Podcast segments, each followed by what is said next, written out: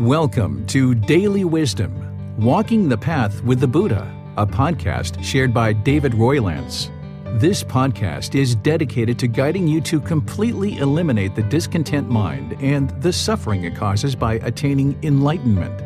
Learn and practice the teachings of Gautama Buddha that will guide you to fully attain a peaceful, calm, serene, and content mind with joy. To support this podcast, visit patreon.com forward slash support Buddha or visit buddhadailywisdom.com where you will discover a full range of courses, retreats, and online learning resources to assist you on the path to enlightenment. Now, here's our teacher to share more.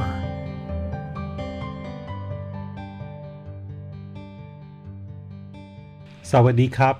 Hello and welcome to Daily Wisdom Walking the Path with the Buddha. Today we're going to be discussing Chapter 12 Identifying Attachments, Cultivating Non Clinging and Analysis of the Mind.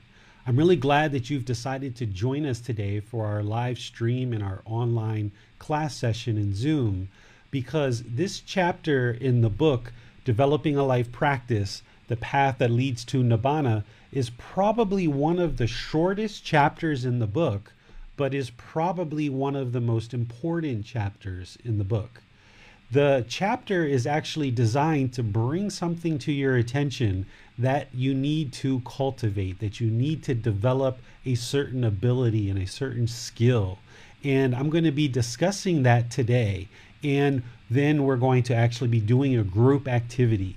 So, any of you that are currently watching this in Facebook, YouTube, Twitch, or Periscope, I would like to invite you to actually come into our Zoom virtual classroom so that you can actually interact today when we do our group activity.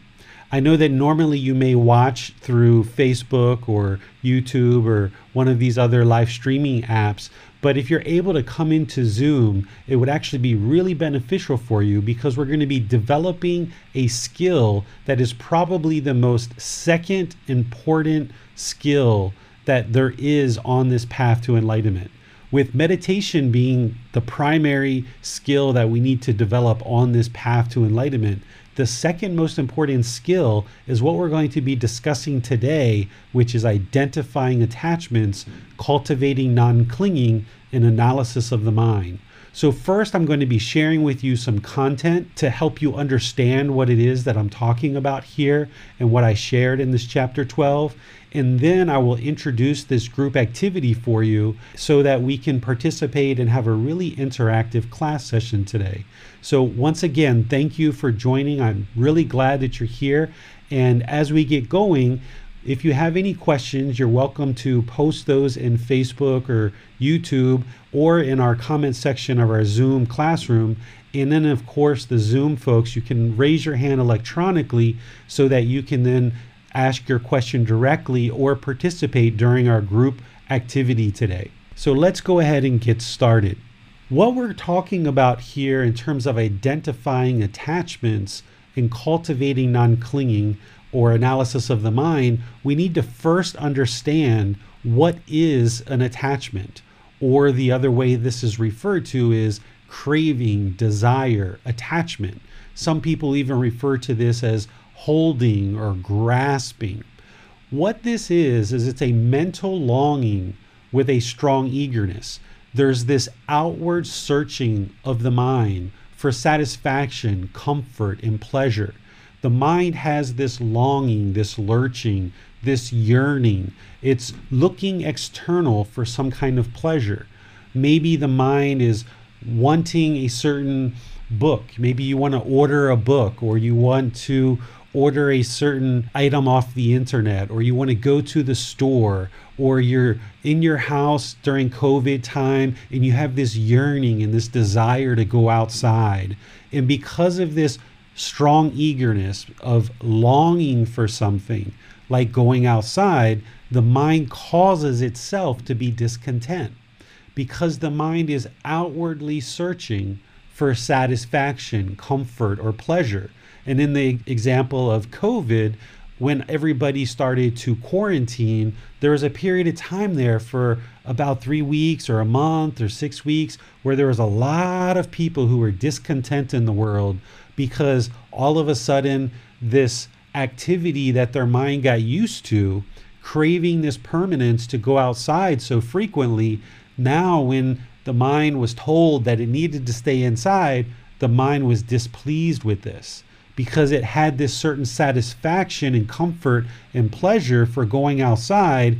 And now that it was no longer able to do this, this longing and strong eagerness was not able to be fulfilled. So, therefore, a lot of people became sad, bored, lonely, upset, frustrated, irritated. This is one of the reasons why people turn to suicide during the time of COVID.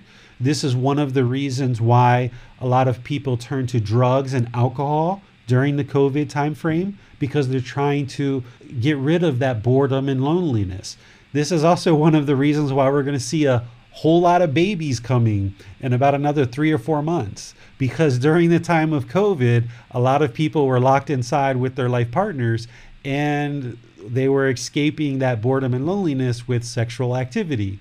And because of that, there's going to be a lot of pregnancies. So that's going to be coming up. A real explosion of our population is going to be coming in probably another three, four, six months time frame.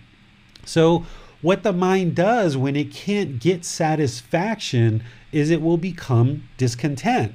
But if there's this one satisfaction that it's looking for, for example, going outside, and it can't fulfill that, then it's going to look for something else in order to satisfy its desire, to satisfy this yearning and craving. And here in Thailand, they even have places that because people couldn't fly in airplanes and they couldn't fly around, there's actually people who have bought old airplanes they've reconditioned them and turned them into restaurants so that people can actually go to a physical place sit like they're sitting on an airplane and eat dinner or drink coffee and experience this yearning, this craving, this longing that they've had for flying in airplanes because they're so used to flying in airplanes and they can no longer do that during the real deep COVID time. So they went out to these restaurants where people purchased these airplanes and reconditioned them, keeping them on the ground but setting it up very much like it's a airplane in the air, even putting artwork outside the airplane windows to make it look like it's flying, but in fact it was on the ground. So people go to great lengths to fulfill their craving, desire, attachments. And when you can't get them, the mind becomes discontent. So, this is the primary problem that Gautama Buddha discovered about the mind is attachment, clinging, craving, desire. It's also can be described as wants or expectations because the mind will want something very strongly or it'll have a certain expectation of a certain outcome. And if that expectation isn't met, then the mind will become angered or sad or frustrated or lonely or bored or irritated or annoyed or some other discontent feeling. So, this is the primary problem discovered by Gautama Buddha. It's the first of the three poisons or the three unwholesome roots, the three fires. Those are the ways that we describe these aspects of the mind, these kind of high level problems that Gautama Buddha discovered, which is craving, anger, and ignorance, or greed, hatred, and delusion. I also refer to that last one of ignorance or delusion as unknowing of true reality. He describes this problem of craving in his discussion of the Four Noble Truths, because in the Four Noble Truths, his very first discourse, he explains the cause of the discontent mind he explains that we cause our own discontentedness. And this is why he made it his first discourse. Because prior to him discovering this wisdom, there were people around in his kingdom and in the area that he was practicing and learning in. There were people that were doing all kinds of disparaging things to the body to harm the body, thinking that they needed to overcome this pain and this sensations in the body that were producing pain. They thought that they needed to overcome that physical pain. But in reality, what the Buddha discovered is it's actually the mental discontentedness that needs to be overcome because we're causing this mental discontentedness ourself. So in the Four Noble Truths, he very clearly lays out what the problem is, the cause of the problem, the solution or remedy to the problem, and the entire solution in four simple statements. As you dig into Gautama Buddha's teachings more deeply, he explains the remedy in general that the remedy to craving, desire, attachment in general is breathing mindfulness meditation and to practice generosity. Through learning and deepening and practicing breathing mindfulness meditation, you will essentially start to knock down the mind's tendency to look external and have this outward searching for satisfaction, comfort, and pleasure. And through practicing generosity, you will also kind of knock that down where the mind will learn to let go and not crave and hold on to permanence. So, in general, what we're doing as practitioners is we're gradually training the mind over time through breathing mindfulness meditation and practicing generosity in daily life to gradually work at resolving and eliminating this craving, desire, attachment. And because it's the primary problem that Gautama Buddha discovered, breathing mindfulness meditation is the primary practice that we're using on a daily basis, either once, twice, or three times a day, in order to train the mind to eliminate craving, desire, attachment. And you should be practicing generosity in your daily life, whether it's sharing some potato chips or sharing some food or sharing a little bit of your resources or sharing your time and effort to help a neighbor or help a friend or just listen to a friend and participate in helping them through a problem or anything that you can do to provide generosity of your time, effort, energy, and resources, this is going to train the mind to let go. Just like in breathing mindfulness meditation, you're training the mind in breathing mindfulness meditation to let go of the past, the future, thoughts, ideas, and perceptions, and you're getting better and better at focusing on the breath. You're doing that in meditation, but outside of meditation and daily life, not only do you need to be practicing the Eightfold Path, but where you see opportunities, you need to be practicing generosity to train the mind to let go of this time, effort, energy, and resources so that you don't become selfish and maintain holding on to all of these resources and time, effort, and energy for yourself, but you look at ways of benefiting and helping others. Not only does craving cause discontentedness in the mind and is the primary problem that the Buddha discovered, so therefore we're working to eliminate it because it causes discontentedness but it also is the fuel that causes rebirth. One of the major problems that the Buddha was trying to understand and that ultimately motivated him to leave the palace and actually go on this quest to attain enlightenment is he wanted to understand why people became so discontent during sickness, aging, and death. He observed these four observations of sickness, aging, and death, as well as an ascetic or somebody who was searching for answers and understanding how to attain enlightenment. And when he observed these four things of sickness, aging, and death, then ultimately the ascetic lifestyle, those first three, people were very discontent. People were very discontent when they were sick and they were ill, or their family members were sick and ill they were very discontent when there was aging and people were getting old and feeling aches and pains and they no longer had their youthful appearance or were able to move about the world in a very youthful way. And then when there was death, when a person knows that they're about to die or the fear of death, and then if somebody close to you actually dies, there's significant amount of sorrow and despair during those three events in life. So Gautama Buddha was on this quest to understand that.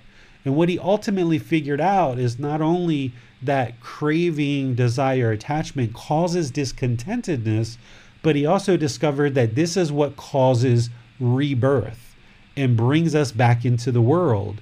Because the way to eliminate sickness, aging, and death is to eliminate birth. If there is birth, there's going to be sickness, aging, and death. There's no way around that. If there's a human existence or even an animal existence, there's always going to be sickness, aging, and death. So one who's attained enlightenment will no longer be reborn, and therefore you will no longer experience sickness, aging, and death. The Buddha called this the deathless. Once one attains enlightenment, it's like you no longer experience death because you no longer experience birth. You're no longer reborn. So if there's craving at the time of death, if there's a longing, if there's an eagerness, if there's something in this world that the mind longs for, yearns for, has a strong eagerness for, then there's going to be rebirth. So if there's something that you have a desire to do in this world, like if you wanted to go to the Philippines and you just had this overwhelming urge and desire to go to the Philippines, and your mind is discontent because you can't go there right now because of COVID, well, you have to eliminate that in order for you to eliminate the discontentedness, but you also need to eliminate that in order to eliminate rebirth. And there's two ways to eliminate a craving, desire, attachment. One is to fulfill it. If you fulfill the craving, desire, attachment, then you've basically extinguished it. So if you have this overwhelming urge, this yearning desire, this strong eagerness to go to the Philippines, and you actually travel there someday, experience it, and then you kind of cross it off your list and you say, okay, I've done this. I no longer have this craving to go to the Philippines because I understand it and I've been there before. So, one way to eliminate craving, desire, attachment is to fulfill it. The other way is to identify the craving, desire, attachment and actively work to eliminate your attachment. And that's what we're going to be talking about today is how to identify these attachments and how to actively eliminate it. Okay? So this is what craving, desire, attachment is. It's this mental longing with a strong eagerness, this outward searching for satisfaction, comfort, and pleasure. It's the primary problem that Gautama Buddha discovered. It's one of the three poisons, the three unwholesome roots, the three fires. He described this as the cause of all discontentedness in the Four Noble Truths. And we're using breathing, mindfulness, meditation, and generosity over time in order to remedy or provide kind of a general solution to kind of knock down the mind's tendency to have this outward searching. But we need to take some active steps to eliminate some of these cravings. Some of these cravings, no matter how much you meditate, no matter how much you practice generosity, they're not going to be eliminated. You have to take an active role in identifying them and then ultimately eliminating them. And the reason why you would be interested to do this is because the more you eliminate your craving, desire, attachment, the more peaceful, calm, serene, and content the mind will become, i.e., enlightened, and you will eliminate the cycle of rebirth where you're no longer reborn. So it's highly beneficial for you to eliminate craving, desire, attachment. A lot of times people think that it's the actual meditation that's creating the peaceful, calm, serene, and content mind with joy, the enlightened mind. And this is why some people think that all you need to do in order to attain enlightenment is meditate. They think, you know, just meditate, meditate, meditate, meditate, and you will get to enlightenment.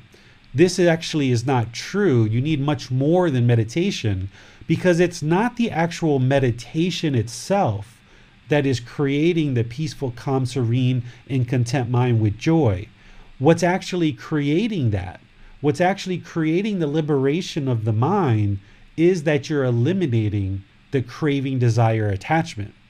As long as there's craving, desire, attachment, as long as there's this yearning, this longing, and strong eagerness to get something done, then the mind is kind of trapped.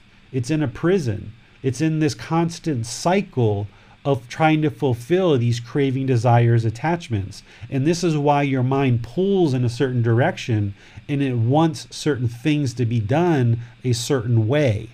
And because it's not going to get those things, then it becomes angered or frustrated or irritated. But when it does get those things, then it becomes happy, excited, and elated. So it's not the meditation itself that is actually creating this enlightened mind.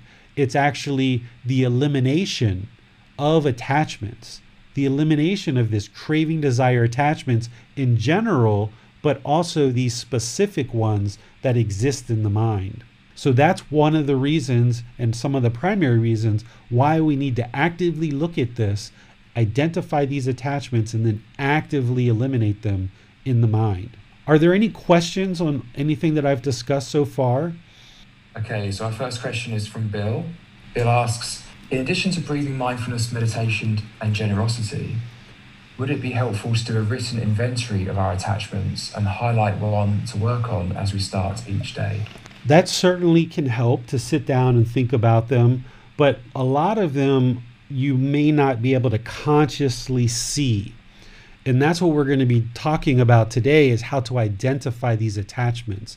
But if you know that there's certain ones that you have for sure like i know bill you've shared before you have an attachment to your mom and a lot of people do right a lot of people have attachment to mom that that attachment is there for a reason it serves good purpose for your mom to be attached to you and you to be attached to your mom it serves good purpose but it needs to be extinguished. And it can be extinguished and eliminated really early in life, six, eight years old.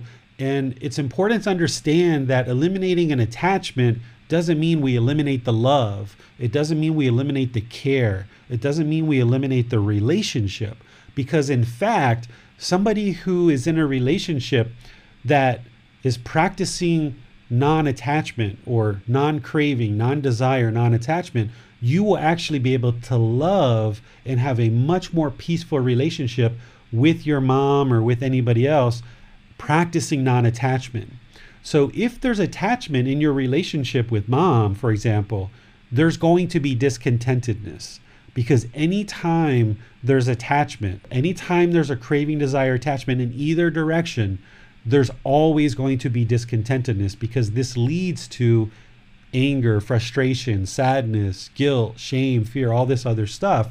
So, through eliminating the attachments, you actually will have a much better relationship and much better experiences in life because your mind's liberated. You can be peaceful with mom. So, yeah, Bill, you know, I know that one's at the top of your list, mom. And if you know some others, yeah, write them down and know that you're actively working on them. That can bring that to your consciousness but you're also going to experience other attachments that you're not aware of right now. In the way that you know that you have an attachment is whenever there's discontentedness, whenever you experience discontentedness, you have to look at the mind. This is the analysis of the mind part of this chapter.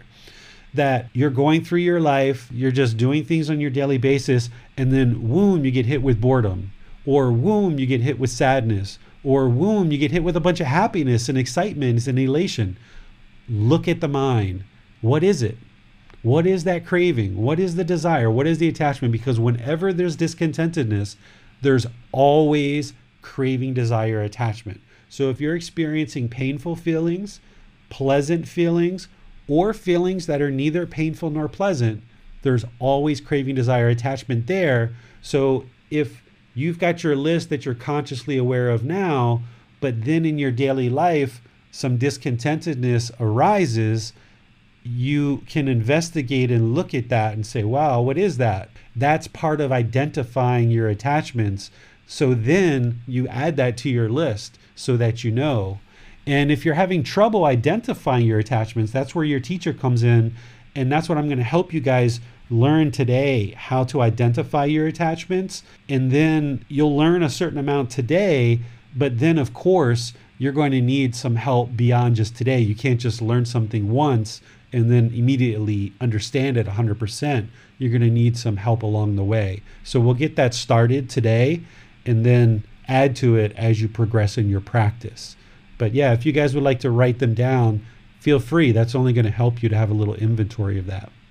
As a follow up, David, you mentioned there that the attachment to one's parents serves a purpose, but we need to eliminate it in what sense can attachments serve a purpose? And is there such thing as a helpful attachment or a good attachment? So there is no such thing as a good attachment or a helpful attachment, but when a mother is pregnant, there's a certain attachment that gets formed there, and that serves kind of a good starting point for a relationship that the mother and oftentimes the father, not always, right? There's not always an attachment there, but it serves good purpose initially just to kind of get the mom taking care of the baby, the baby looking to the mom for milk and care and learning and understanding and wisdom and training. So children are going to form attachments to their parents coming out of their womb because that's all they know in this life. That's the only thing. I mean, children come out of their mother with attachments, right? Because when a baby's born, have you ever heard a baby being born and laughing and having fun? When babies come out, what do they do? They're discontent, right? Why are they discontent? Because they were attached to that warm, womb with all that wonderful warmth and all that fluid and all that free food. All they had to do is sit there in mom's stomach. It was dark, it was quiet. They got fed. They didn't have to do anything. They didn't even really have to move around much. It was like heaven on earth in that stomach. But as soon as they got out of that stomach, either through the vagina or through a C section, right? Because all of us did that because we were attached. We were craving permanence. We wanted to be in mom's stomach. And when that attachment got eliminated by, you got to get out of here, it's time for you to go, then that's where the mind becomes discontent and the baby's crying when they first come out. I've never known of a baby to come out laughing, although it might, there might be one somewhere that did that. The baby's going to be born with attachment. That's what the human consciousness has. That's the whole reason why it's being reborn. None of us would have been reborn. None of us would have been in this human existence had we extinguished craving in our previous lives. None of us extinguished craving in our previous lives. And that's the whole reason why we're here right now. So, because we didn't extinguish craving in our previous lives, we started out this life in the womb of our mother with craving, anger, and ignorance or unknowing of true reality. We started out with craving, hatred, and delusion. So it's not the fact that it's beneficial for the baby to have that craving at that moment, but it's just the fact that the baby's going to have the craving, desire, attachment. For the mom, you know, carrying this child in her stomach for nine months, there's a certain emotional connection to that child that develops over the course of gestation in the stomach. And it helps the mom to get started with taking care of this child and ensuring it gets the care that it needs. But in all situations, that doesn't occur. There's some mothers who don't accept their child when it's born, and they have other cravings that pull them in other directions and they actually reject the child. That isn't non attachment when you're rejecting your child. That's not non attachment. That is actually aversion if you're rejecting your child when, upon birth. But when it's born, when the child's born, the baby's going to automatically have craving. That's the whole reason why it's here. And the mom will typically have craving, but not always. And if a mom is learning and practicing these teachings prior to conception and prior to birth, if a mother is enlightened prior to birth, then she can bring the baby into the world and actually not be attached to it from the beginning. But it's pretty rare because in order to not have craving, desire, and attachment to be enlightened, they would have had to eliminate sensual desire and sexual contact, which is part of attaining enlightenment. The whole reason why they're pregnant is because they had sensual desire and they had sexual contact. So I'm sure somewhere along the line, there's probably a pregnant woman that has attained enlightenment and was enlightened prior to giving birth. But in this situation that I'm describing, the vast majority of women who are giving birth are going to have craving, desire, attachment. And that's kind of there. And it actually helps to facilitate this relationship between mother and child, which is very important for the sustaining of life and getting this life off the ground and moving forward.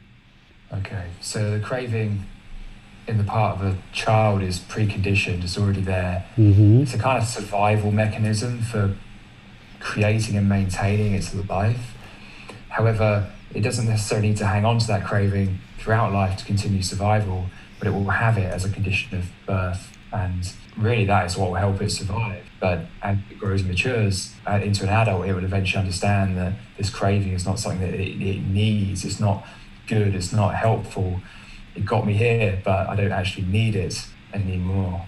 Right. If a child starts to learn these teachings at whatever point, six years old, 16, 26, 36, at some point, if they're introduced to these teachings and they learn that craving, desire, attachment is what's causing their discontent mind, then they will eliminate it and let it go.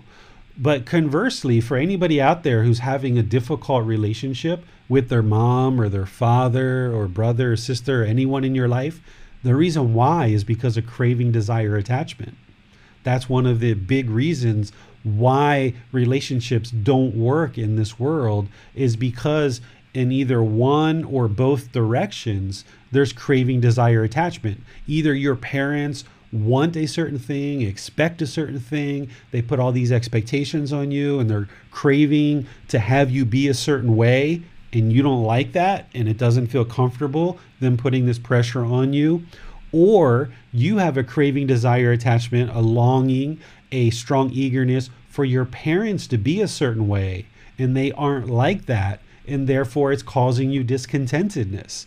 So, if you're having trouble in your relationship with your parents, or if your parents have died and you guys never got along, this is the reason why because of craving, desire, attachment. So, what you're going to notice is when you eliminate these craving, desire, attachments through what I'm teaching you in this program, and specifically today, you will see that your relationships, both personally and professionally, will blossom. Thank you, David. We have a question from Javier. My question is if the cycle of rebirth ends, then what? Non existence or a different existence or what? So Gautama Buddha never taught what is next. He never said that once he dies, there's non existence. This is a common misunderstanding in the Buddhist culture and the Buddhist community. Most people will tell you that once you attain enlightenment and you die, then you don't exist any longer.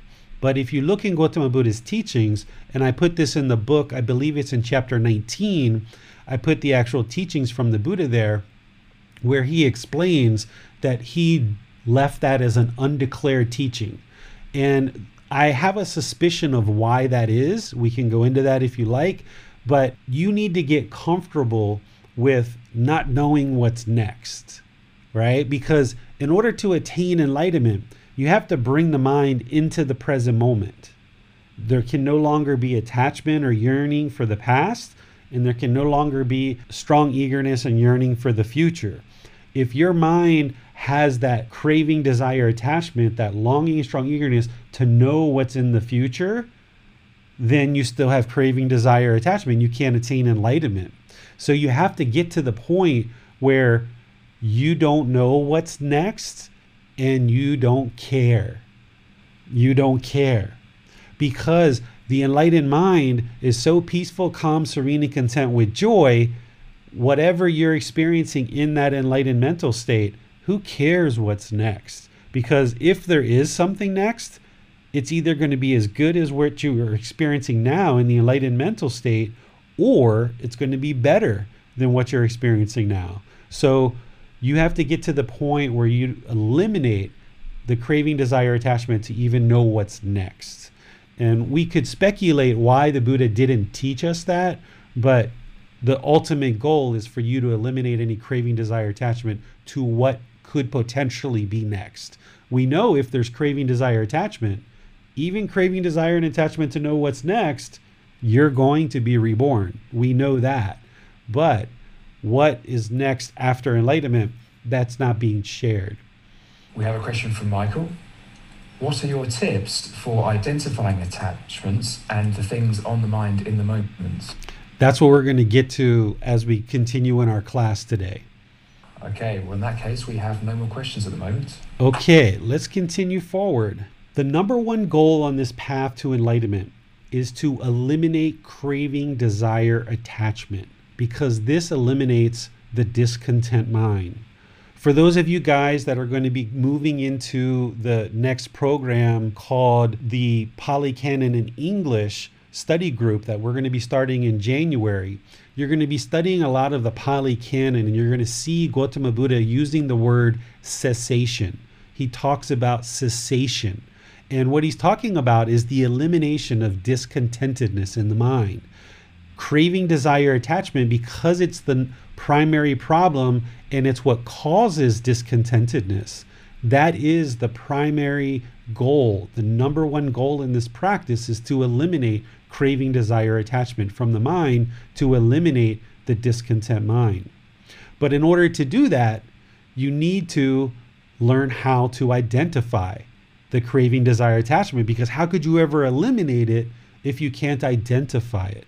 Of course, there's other things on this path that you need in order to attain enlightenment. There's lots of other things that you need, but the primary aspect of this practice is to eliminate craving, desire, attachment, right? So, what today's class is about is learning how to identify attachments so that you can then eliminate them. So, it's important that you learn this skill and this ability because meditation, being the primary practice, that's an ongoing practice where you're eliminating certain qualities of mind and you're cultivating certain qualities of mind. That's an ongoing general practice to knock down craving, desire, attachment with breathing mindfulness meditation and practicing generosity. We're knocking down hatred, anger, ill will with loving kindness meditation and practicing loving kindness in daily life. But we're also eradicating that delusion, ignorance, or unknowing of true reality through cultivating wisdom, through learning and practicing these teachings.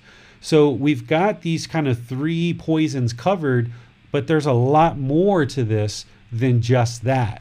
So we need to dive into this aspect of this primary problem so that you can learn how to identify your attachments. Because next to meditation, this is the second most important skill that you could ever develop on this path. Breathing mindfulness meditation is training the mind to let go. It's training it to eliminate this attachments in a real general sense. Because if you're training the mind in breathing mindfulness meditation with right mindfulness, then you can actively apply right effort outside of meditation to eliminate craving, desire, attachment. So, what Bill was talking about, about sitting down and taking an inventory of your craving, desire, attachment, he would need a certain amount of mindfulness or awareness of mind in order to identify those attachments. And there's certain ones that he would be able to identify, and you too, if you choose to do this, you would be able to sit down with awareness of mind and you would be able to identify certain attachments, but you're not going to get them all. So, as you pluck away some of these attachments and you start reducing and eliminating them, as you're going through life, there's going to be these other attachments cropping up, these other craving, desire attachments that you weren't aware of that are going to cause discontentedness. So, this is why, as part of the Eightfold Path, through breathing mindfulness meditation, we're cultivating awareness of mind which right mindfulness or awareness of mind is the seventh step on the Eightfold Path, you need that mindfulness. You need that awareness of mind so that in the moment, when discontentedness arises, when you see the sadness, when you see the anger, frustration, irritation, when you see the happiness, excitement, elation, the boredom, loneliness, jealousy, resentment, shyness, you need to see that. You need to see those discontent feelings. And it's only right mindfulness that is going to bring that to you. It's only awareness of mind. That's the way you're going to identify your attachments because the first thing that the mind's going to clue into is the discontentedness. You're going to see that first. You're not going to see the attachment. You're just going to see the discontentedness that you're sad, you're angry, you're bored, you're lonely, you're happy, you're excited, you're feeling guilt, but you might not know why right now. But when you dig into this, that discontentedness is the indicator. It's like the orange light on your car dashboard or the red light on your dashboard telling you, hey, we've got a problem here. You need to check something. The oil's going down, or you're about to run out of gas, or your transmission fluid is low, right? You don't really know the transmission fluid is low. You just see the light, and you've actually got to get out and check to make sure that you've got transmission fluid. So, discontentedness is that orange or yellow light that's flashing sadness, anger, frustration, irritation, guilt, shame, fear, happiness, excitement, elation, boredom, loneliness, shyness, resentment, jealousy. All of these discontent feelings are that light on the dashboard. Now, what you've got to do is you've got to identify what is the craving, desire, attachment. And there might be more than one, especially early in practice. It's going to be two, three, four, five attachments. And the higher the anger is, the higher the discontented, the higher the excitement is, the deeper the loneliness is, the more craving, desire, attachments that you have. So if you're just feeling a little bit annoyed, it might be something kind of small. Ah, silly attachment. But if you're enraged, that means it's a really big one or there's multiple at play. So that discontentedness is the light flashing and it's telling you something's wrong. But you're only going to see that light if you've developed right mindfulness or awareness of mind in meditation. Then, once you see with right mindfulness, awareness of mind, that you've got this discontentedness, now with awareness of mind, you look deeper to see what is the craving, desire, attachments that are causing this discontentedness. And you may need to step back. You may need to reflect on this. It may take you several hours or days for you to figure this out. You may need to reach out to your teacher and get help to see it if you're having trouble seeing it. But once you see what are the craving, desire, attachments, you've got wisdom now. You now know true reality of what caused this discontent mind. And that's where you apply right effort. Outside of meditation, you apply right effort.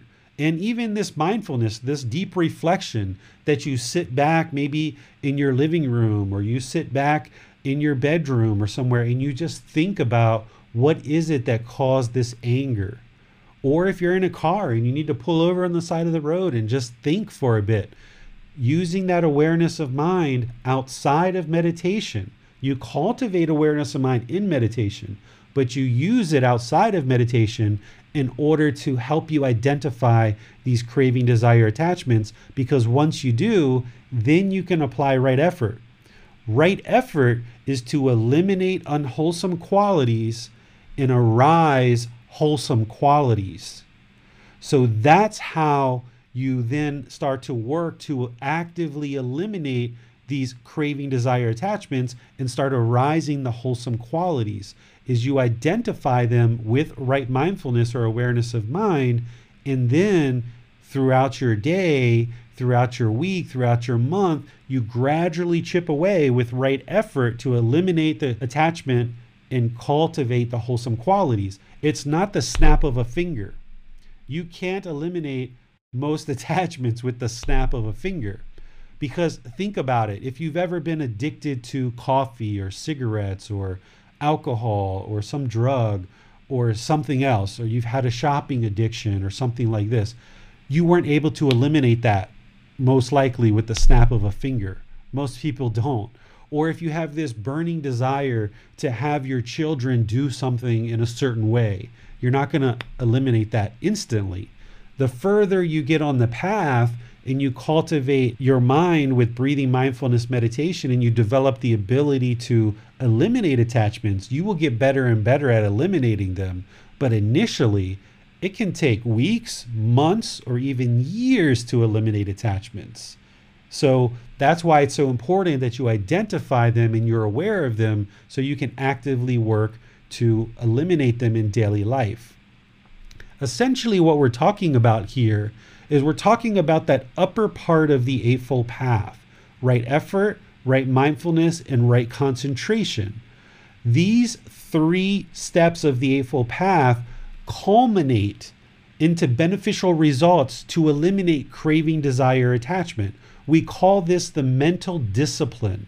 The right effort, right mindfulness, and right concentration is the mental discipline. Having the discipline to sit every day, once, twice, three times a day to meditate, breathing mindfulness meditation, loving kindness meditation, having that discipline, that mental discipline, eradicating complacency, and stepping forward with mental discipline, using the energy of the mind to actively cultivate the mind through a dedicated, purposeful training session using right concentration, which is going to help you develop awareness of mind, or right mindfulness so that then you can apply right effort, actively work to eliminate unwholesome qualities and cultivate wholesome qualities. Even in meditation, we call it right concentration, but you're actually practicing all three of these steps in meditation itself. And through elimination of craving, desire, attachment, that is actually what's creating the peaceful, calm, serene, and content mind with joy, the enlightened mind. Because what enlightenment is, is it's the elimination of craving, anger, ignorance, realization of non self, and the elimination of the ego. If you were going to describe enlightenment in a very short, compact sentence, enlightenment is the elimination of craving, anger and ignorance or unknowing of true reality, realization of non self, and the elimination of ego.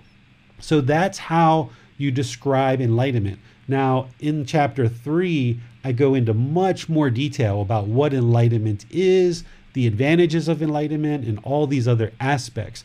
But that is the encapsulated description of enlightenment. Well, how do you get rid of this craving, desire, attachment? It's through training the mind, developing this mental discipline, not only in meditation, but then outside of meditation, ensuring that you're practicing right effort, right mindfulness, and right concentration all the time. So that as discontentedness arises, then you can actively look at that as the yellow light or red light on your dashboard and now reflect and look at what is it that caused this. Do we have any questions on this? Not a question as such, just a comment from Rhonda saying that the dashboard analogy was really helpful and I agree. And it's like anytime there's any discontentedness at all, that is our cue to reflect on what it is we've done what we're attached to that is causing it. And I feel like over time, this can happen in a much, much more subtle way to the point where even the slightest little discontentness in the mind could be caused just by another thought that you had. Not even necessarily something that you said or did, but just a little thought that resulted in this discontentedness. And is it fair to say, David, that the path is in some ways about noticing this with a more and more fineness the point where the moment it comes up, you can just notice it, see it, apply effort, let it go, and see what perhaps you did prior to that to actually cause it to come up in the first place. Yeah, there's like this spectrum of application of these teachings. You know, when everybody was going around life, had no idea of the Buddha, no idea of his teachings, unenlightened, going around being angry, upset, frustrated, happy, excited, bored, lonely. We just thought it was everyone else's fault. And we just walked around blaming everyone else for our discontent mind. Well, then at some point, you guys decided to start pursuing something different. And you looked at the Buddhist teachings. And when you first learned the Four Noble Truths, and you're like, whoa, I'm actually the one causing this. Wow, I can kind of see that. And if you don't see that, then hopefully you will today. Wow, I'm actually causing this discontent mind. Well, then the next time you get angry or frustrated, you're still going to get angry and frustrated because just because you know you're causing your discontent mind and you were introduced to the Four Noble Truths, you can't snap your fingers and start implementing this stuff right away. It takes time, it's gradual training. So you will still get angry, you'll still get frustrated, you're still going to get excited and bored and lonely and all these other things. And you might not realize it until you're deep in an argument. And then, oh, yeah, that's right. I'm studying this Buddhism stuff. I'm causing this myself. And then you might start feeling guilty that, wow, I'm not practicing these teachings the way that I thought I could. And I've been in that program for four months. And gosh, my mind, I'm still angry, right? And you might start feeling guilty because you didn't get to this perfection that the mind desires in just four months. So what happens is as you start seeing these teachings more and more clearly, that unknowing of true reality starts to dissolve more and more and more, and you catch it sooner and sooner and sooner. And that's what today's class is about is helping you identify it sooner and sooner and sooner so that either shortly after you get upset, you can immediately identify it or while you're actually getting upset, you can identify it and let it go. Or, like in Bill's case, if you take an inventory knowing that you have a certain attachment to, say, mom, for example, and the last time you talked to her, you got into an argument over politics or something, then now you're getting ready to call her. You can kind of prepare the mind and you can kind of be proactive at it. And you can say, you know what, I know I got this craving to mom we usually talk about politics and I get discontent and she gets discontent.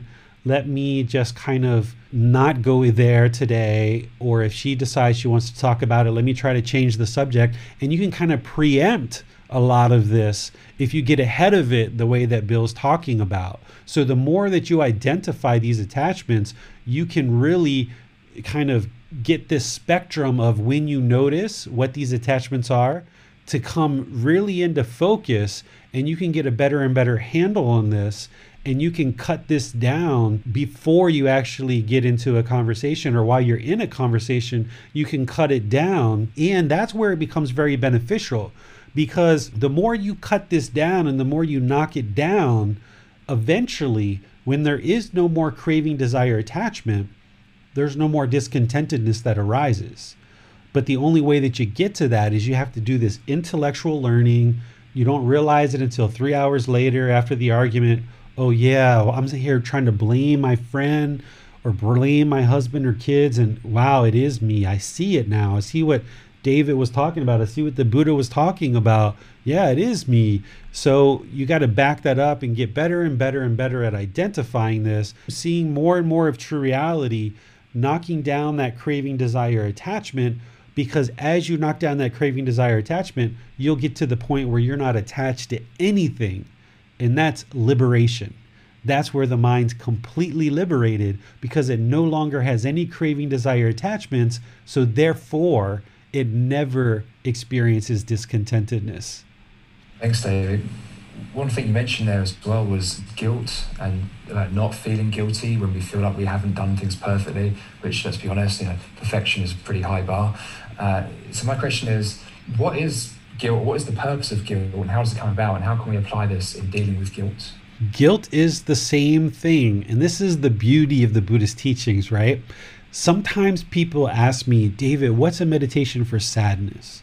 What's the meditation for loneliness? What's the meditation to get rid of jealousy or shyness? What's the meditation to get rid of shame? Almost like it's like a pill like there's individual meditations to get rid of all these things. The beauty is, in the simplicity of the Buddhist teachings, is craving, desire, attachment is the primary problem. It's causing all your discontentedness. So the solution to remedy this is exactly the same. So, whether you're experiencing sadness, anger, frustration, irritation, annoyance, guilt, shame, fear, happiness, excitement, elation, boredom, loneliness, shyness, resentment, jealousy, the solution is all the same is eliminate craving, desire, attachment. So you don't have to go out and learn 20 different meditations or 50 different meditations.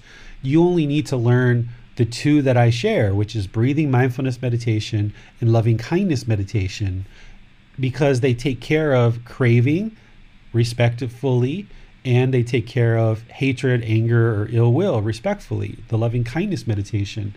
The other two meditations that I teach are specialized meditations that not everyone needs. So when you address this craving, desire, attachment, you're addressing this whole stack, this whole host of discontentedness. And that's how the Buddha referred to it. He referred to it as this mass of discontentedness, this whole mass of discontentedness that you're essentially carrying on your shoulders because the mind is not liberated. And when he talks about enlightenment, he talks about laying down the burden or laying down the stress. What you're laying down is you're laying down the burden of carrying this craving, desire, attachment because it's a heavy burden to carry when you put expectations on everyone else and you want everyone else to be a certain way and you have to go around and manage that and try to get everyone to do it your way, man, is that stressful. Or when other people are putting expectations on you and you feel guilty that you're not fulfilling mom or dad's expectations, that's a heavy burden to carry.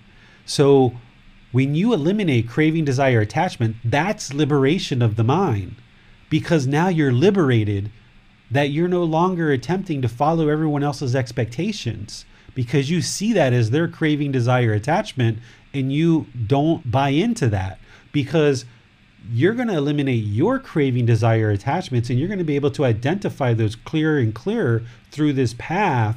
So, why would you allow someone else's expectations to burden you? if you've eliminated your own. So we feel guilty about any number of things in our life. And that guilt is discontentedness showing you that there's craving, desire, attachment. And the more you eliminate it from the mind, the more liberated you will feel because your mind is no longer pulling in a certain direction. And if other people are trying to put their craving, desire, attachments, their wants or expectations on you, you're going to be able to identify that and say, nope, I'm not going there. I'm not doing that. Maybe you don't say that to them outwardly, but inwardly, you're like, oh, I see that attachment. I see you're just trying to force me to do something that you want me to do. No way am I doing what you want me to do. Right. And in some cases, in relationships where I see people trying to push and get their way, I will intentionally do just the opposite, even if what they're suggesting for me to do in order to satisfy their craving and desire, even if I know, like, okay, yeah, like they really want me to do this, and that would be fine, but I'm also fine with this other solution too. I will oftentimes do just the opposite just because I would like them to see that their craving, desire, attachment is causing their own discontentedness. And I would like them to eliminate their discontentedness, eliminating that craving, desire, attachment. Where if I just follow everything that this person's telling me, then they're just going to keep putting these expectations and wants on me. And even if it's, I'm comfortable either way doing anything, but by me satisfying their craving, desire, attachment, it's just going to be one more and one more and one more and one more because that's the way the mind functions. The unenlightened mind will just keep adding more and more and more. This whole mass of discontentedness is caused by this whole mass of craving, desire, attachment that the unenlightened mind carries around. Thank you, David. Uh, I might try that one once I've had a bit more practice. Yeah, we can talk about that more. That's kind of like a, a skillful way to kind of like move past it and help somebody else without them even realizing that's what you're doing. To be used carefully and wisely, I think. Maybe maybe not in all situations. Right, because if you don't do what somebody wants, they're going to get discontent right? Like if your mom is like really pushing you, pushing you, pushing you to eat your eggs for example. Um, not that that's ever happened, but if it did happen, if they were pushing you to do it and then you didn't do it, it your mom's going to get discontent. So sometimes the solution is okay, just eat my eggs. Like, okay, mom, I'll eat my eggs, no problem. I was going to eat them anyway, so yeah. Well, the, everyone else doesn't know this story, so I, I wasn't exposing anything. yeah, Alrighty, it looks like we have no questions at the moment. Okay, well, I see a bunch of people joined us in Zoom. So if there's anyone in Facebook or YouTube right now, there's a Zoom login and password for you to come into Zoom because we're going to do a group activity that will be really helpful for you to learn how to identify your attachments and cultivate non clinging through analysis of the mind. And you can still participate from Facebook and YouTube, but it's going to be a little bit harder for you and you're not going to get as much benefit. So if you're in Zoom, you'll get much more benefit out of this group activity that we're going to do. So the group activity is just like I've helped you to develop this skill of meditation. I would like to help you learn how to identify craving, desire, attachments. And we'll start that today and we're going to do that all week in part of the group learning program. But you're going to need help probably beyond today as well. And that's what you asking questions in the Facebook group, you asking questions in these online classes, you contacting me by private message, by you making personal appointments with me to discuss personal situations. I can help you see your craving, desire, attachments more closely so you can identify them and ultimately eliminate them. So, what we're going to do as part of this group activity is I would like all of you to think about an example. And if it's recent one or one in the past, a situation where the mind became discontent. Think about a time when you experienced discontentedness. And I would like you to share what that situation was. What do you feel caused the discontentedness? And what do you feel the craving, desire, attachments were that caused it? And if you're not seeing the craving, desire, attachments, that's fine. You can say, Hey, David, I got really angry at my kids. They wouldn't do their homework, and it was all their fault because they wouldn't do their homework, and that's why I got angry. And if that's what you say, then I'm going to help you to see the craving, desire, attachments, how you caused it yourself, that it wasn't your kids. But if you do see the craving, desire, attachments, I would like you to share the ones that you see because if there's other ones that you don't see, I will help you to identify those. So, explain a recent situation. Just take a couple of minutes and explain it in as short a time frame as possible, just so we get the gist of what was transpiring when your mind experienced discontentedness, and then say, what do you feel caused it? Was it your children? Was it the cold weather? Was it something on the news? Or what was the craving, desire, attachments that caused the discontentedness? And in order to refresh your mind of what discontentedness is, I would just like to review what discontentedness is in case you are just joining us and you haven't been part of this program for very long. Discontentedness, there's three feelings painful feelings, pleasant feelings, and feelings that are neither painful nor pleasant. Painful feelings are things like sadness, depression, anger, hatred, ill will, guilt, shame, fear, anxiety, stress. Things like this are very painful in the mind, and that is a discontent mind. This is why a lot of people describe the Buddhist teachings as the elimination of suffering, right? Because of these painful feelings. But what the Buddha was talking about eliminating is much more than just painful feelings. He was also talking about eliminating pleasant feelings of happiness, excitement, elation, because these pleasant feelings are based on some condition, the outward searching of the mind. Wow, I got this package today. I'm so excited. I got a package in the mail. Yay, I got a package. Right? There's some condition that caused the mind to be excited and elated. And if you allow that mind to do that, then when you don't get packages or the package is late and it doesn't come when you expect, you're going to be angry. You're going to be sad. You're going to be frustrated. And this is why what the Buddha discussed to eliminate isn't suffering. Because when you're happy, excited, and elated, you wouldn't say you were suffering. But the mind is discontent because you've experienced times where you've been happy or excited or elated, and maybe you trip and fall, or you cut yourself by accident, or you rip a piece of clothing, or you said something to somebody in an excited state that you would have preferred not to say and it damaged your relationship, or you got so excited and then you crashed afterwards into sadness or loneliness or something else. So, when you attain enlightenment, there is a peaceful, calm, serene, and content mind with joy. There's lots of joy in the enlightened mental state.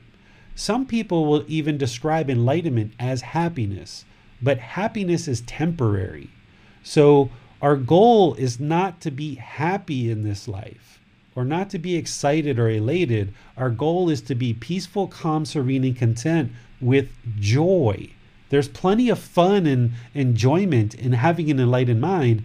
In fact, it's much more joyful than the unenlightened mind because the unenlightened mind, you're still going to experience sadness, depression, anger, frustration, loneliness, boredom. But when you have an enlightened mind, you no longer experience that. So the joy is quite joyful, right? So when you give your examples here in our group activity, if you would like to use a time when you are happy, excited, elated, so that we can see and identify the attachments there, use that one as well. Or the third one is neither painful nor pleasant. Now I put in here boredom, loneliness, melancholy, shyness, displeased, uncomfortable, and unsatisfied. Now, some people say boredom and loneliness for them is quite painful. And if it is, that's fine. The categorization of where I put these feelings is not an exact science. There's some subjectivity here to what you are actually experiencing. So if boredom and loneliness are painful for you, then that's fine. You can consider it painful. But I consider it neither painful nor pleasant. It's kind of like that uncomfortable feeling where the, the mind's just not satisfied. So Give an example of when your mind was experiencing either painful feelings, pleasant feelings, or neither painful nor pleasant, and let's discuss it and use it as a case study so we can identify these attachments. And then I'm going to help you understand how to eliminate them as part of a gradual practice to eliminate them. So, who would like to go first? So, we have a comment from Rhonda. I think we should go with Rhonda's example first. Okay. So Rhonda says, I get wicked angry when I work 12 hour days and have to pick up after my family. Sink full of dishes, clothes everywhere. I cause it because I am too attached to cleanliness and organisation, or I get confused and can't operate optimally in chaos or mess. Okay, so she's seeing it that she's got this craving, desire, attachment, this longing, this strong eagerness for things to be a certain way. When she walks into the house, and I used to have this one too, Rhonda, when you walk into the house, you expect things to be a certain way. You have this expectation. And when your expectations aren't met, the mind becomes discontent, especially when you're tired from work, right? Because that's when the mind is already run down, it's already tired, it's been working for 12 hours. The last thing the mind wants to do is come home and do some more work. So you're seeing that your craving, your expectation to have things a certain way is what's causing the mind to be discontent. What I encourage you to do the next time you walk in, before you actually come home, prepare the mind that it's not going to look the way that you expect it's not going to be the way you expect. The house is very rarely ever going to be the way you expect because expectations are that craving, desire, attachment, that longing with a strong eagerness, and the mind expects and wants that. It really wants it, it yearns for it. So prepare your mind before you ever go in the house that it's not going to look the way that you expect. So just get rid of your expectations and just accept whatever is there when you walk in. Just be satisfied with what is. And then when you walk in, if normally you would go to the sink and start washing the dishes, don't do it. Just don't do it. Resist the urge because the mind is going to have this longing and strong eagerness. It's going to want things to be a certain way, and it can't be satisfied until things are the way that the mind wants. So the mind's going to want to go in there because it's not liberated, it's being controlled by this craving. It wants to go in there, it wants to clean up everything, it wants to tidy up everything. And then as soon as everything's tidied up, the mind says, Ah, I can be comfortable now because things are the way that I want.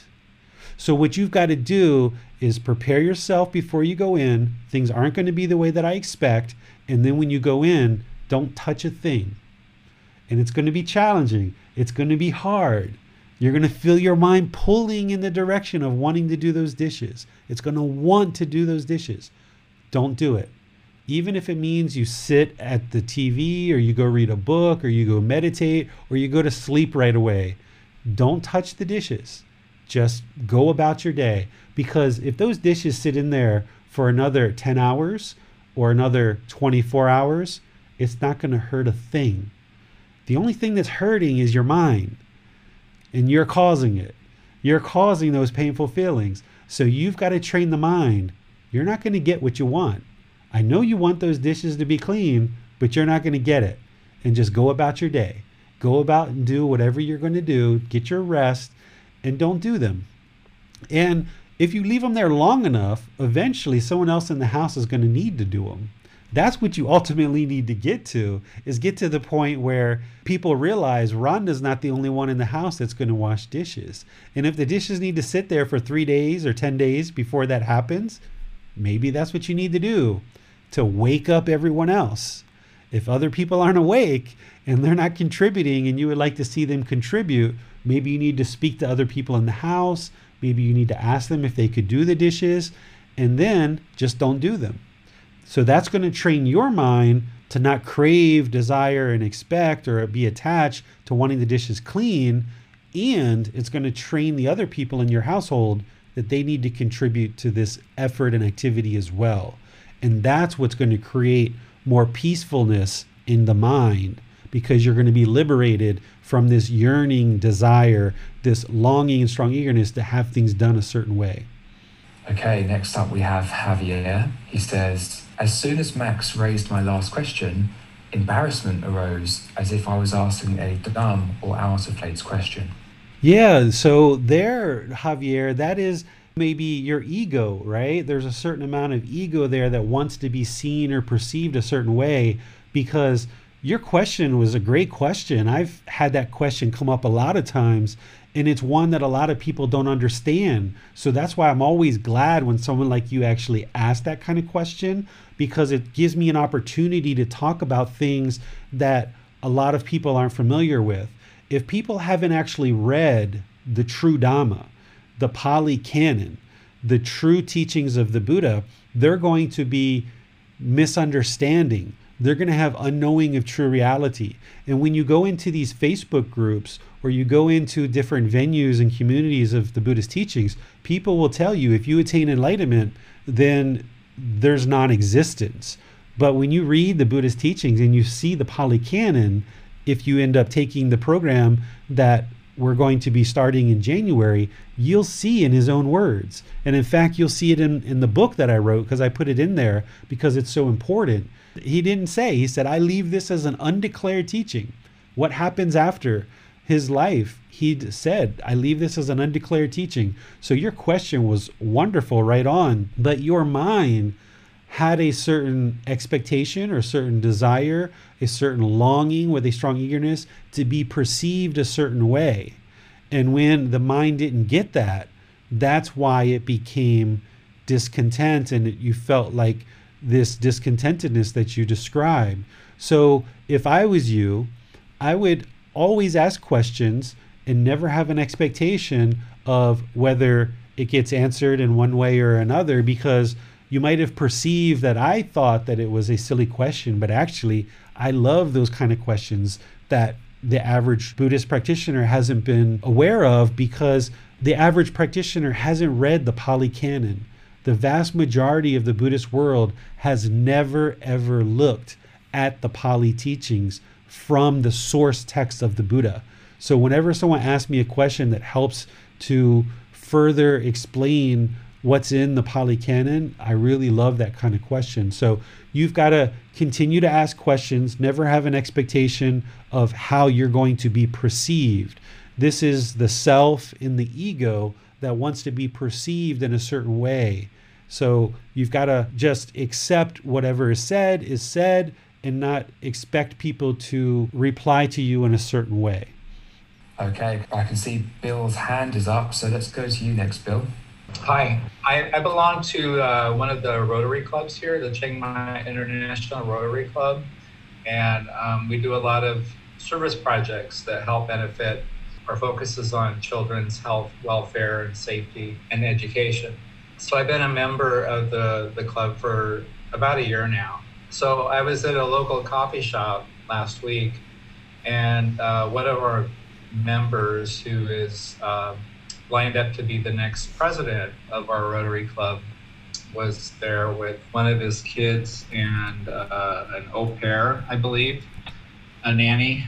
And he sat down across from me, and uh, he, he was waiting for his daughter, uh, who was there uh, at a nearby facility to do ballet lessons. So we, we had an opportunity to, to get to know each other a little bit better in an informal setting. And and he shared that he loves his kids but in general he doesn't like being around kids. And this is in the middle of uh, we're, we're doing uh, we're going around chiang mai to all the municipal schools and we're doing a vision screening program. And i'm frequently paired up with him. I'm because i know the thai numbers he's he's pointing and i'm documenting uh, you know how many they get uh, and then giving them a rating so basically, what, what has happened is that uh, you know, I was developing this relationship with this gentleman who is obviously a family man. He loves his kids, but then when he shared that, generally speaking, he doesn't like kids. Like he doesn't like really being at the school. He's not comfortable. It has affect, affected my the way I think about him. Uh, so I'm doing a lot of judging, and that's causing me to be discontent. Like, oh my gosh, we're, we're ready. In, in uh, the Rotary year goes from July 1st through June 30th. Uh, so he will take over um, next year in the 1st of July. I find myself reflecting on that, and I'm going, wow, you're really discontent over that just because he shared some personal information uh, your mind is is doing a lot of judging, and you don't really know his full history. That's sort of the gist of the situation where I received some new information about someone that sort of conflicts with what I previously thought about the person's character, and now I'm projecting: is this person even fit mm-hmm. to hold the position? Um, so uh, I will be quiet now and, and uh, let you respond. So thank you. So would you say, Bill, that your mind has a certain expectation of somebody who participates in this vision clinic with children here in Thailand that they should enjoy being around kids? Yes. Yes. So that's the craving, mind, desire, attachment. My mind, it's a given. It's a given, especially that our, our project focus on child welfare, safety, education, and health. And then, you know, in a moment of sharing, you know, Bill, I really don't like being around kids. kind of blew my mind out of the water, so to speak. So let me ask you this question. Out of all the volunteers, do you think that every single volunteer is going to have care and love for children? That's permanence, right? Is that possible? No. Okay. I see your lips moving. I think I lost your audio. Yeah, it's not possible, no. right? It's not possible. I, I, I, to be to be honest, I, I think this is something that's I'm going to have to continually work on uh, every day um, as as long as I'm a member, um, and, and, and, eliminate the expectation. Um, You're right. You know, I'm also I'm also in a 12 step program, and we talk about our level of serenity being in direct proportion to our expectations of other people. And so my mind frequently becomes discontent if someone is not listening to something that I'm saying or they want to cut off, you know, the conversation short. So yeah. Okay. My expectations are here of other people, mm-hmm. situations, whatever it is. So that's good. So see there you expose something else. So your mind's craving permanence that when I speak, everybody should be able to permanently listen to me. Everyone should be able to listen to me. And anybody who participates in this children's program, everybody should love kids.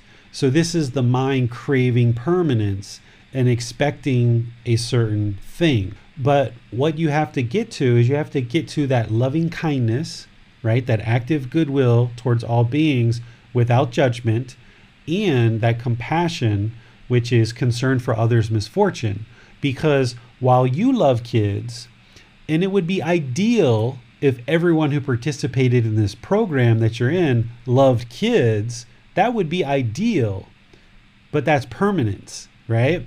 So remember how I've talked about how the Buddhist teachings aren't necessarily about what's right or wrong.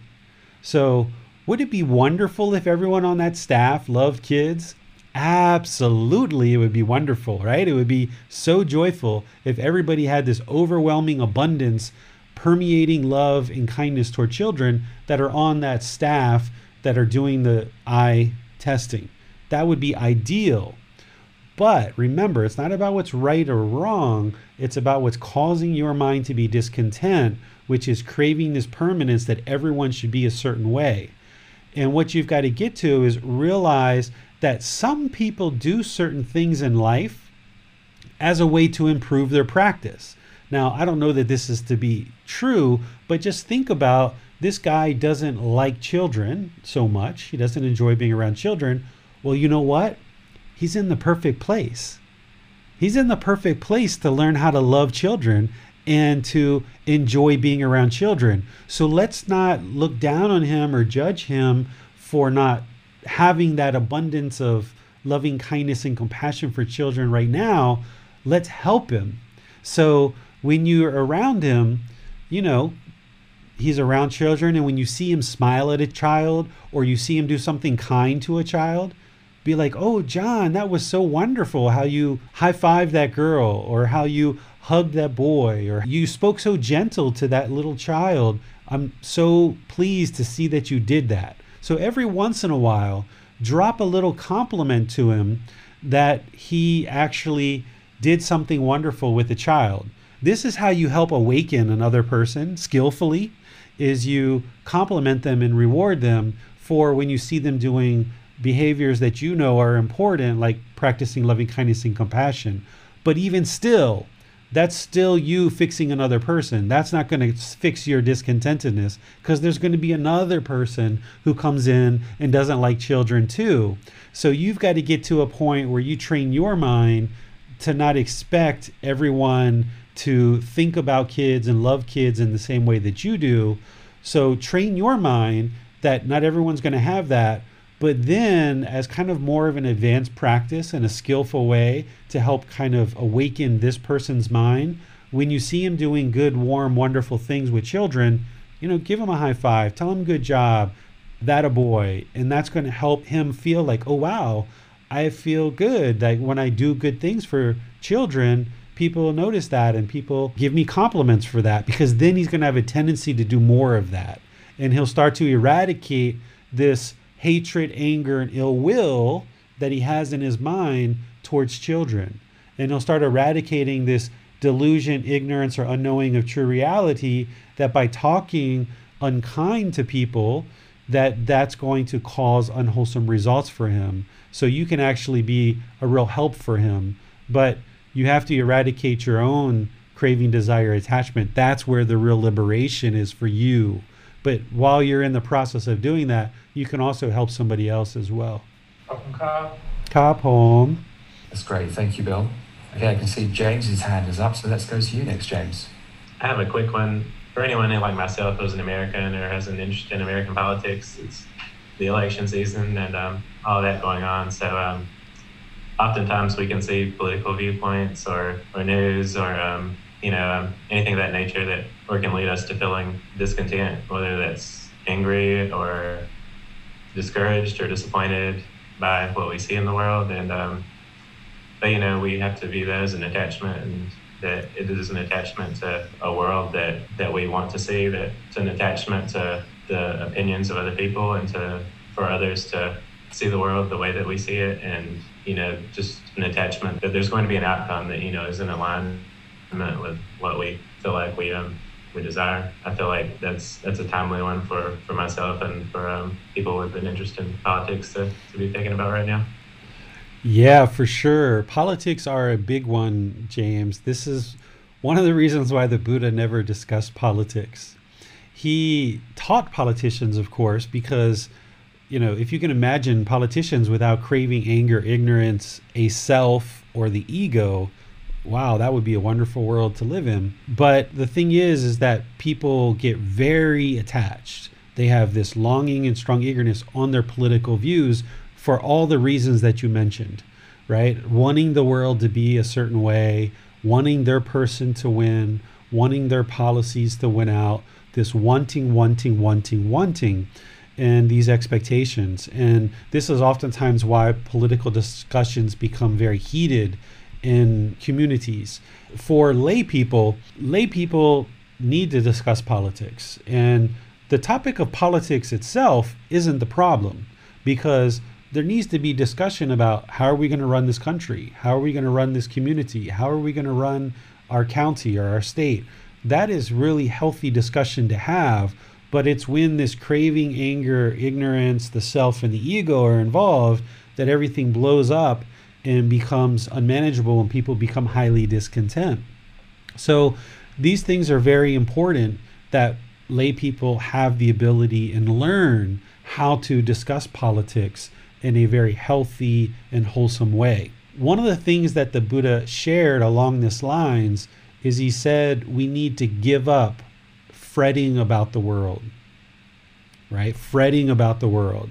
Because if the mind has this yearning, this desire, this craving, this longing, this strong eagerness for things to be a certain way in the world, that's never going to get fulfilled.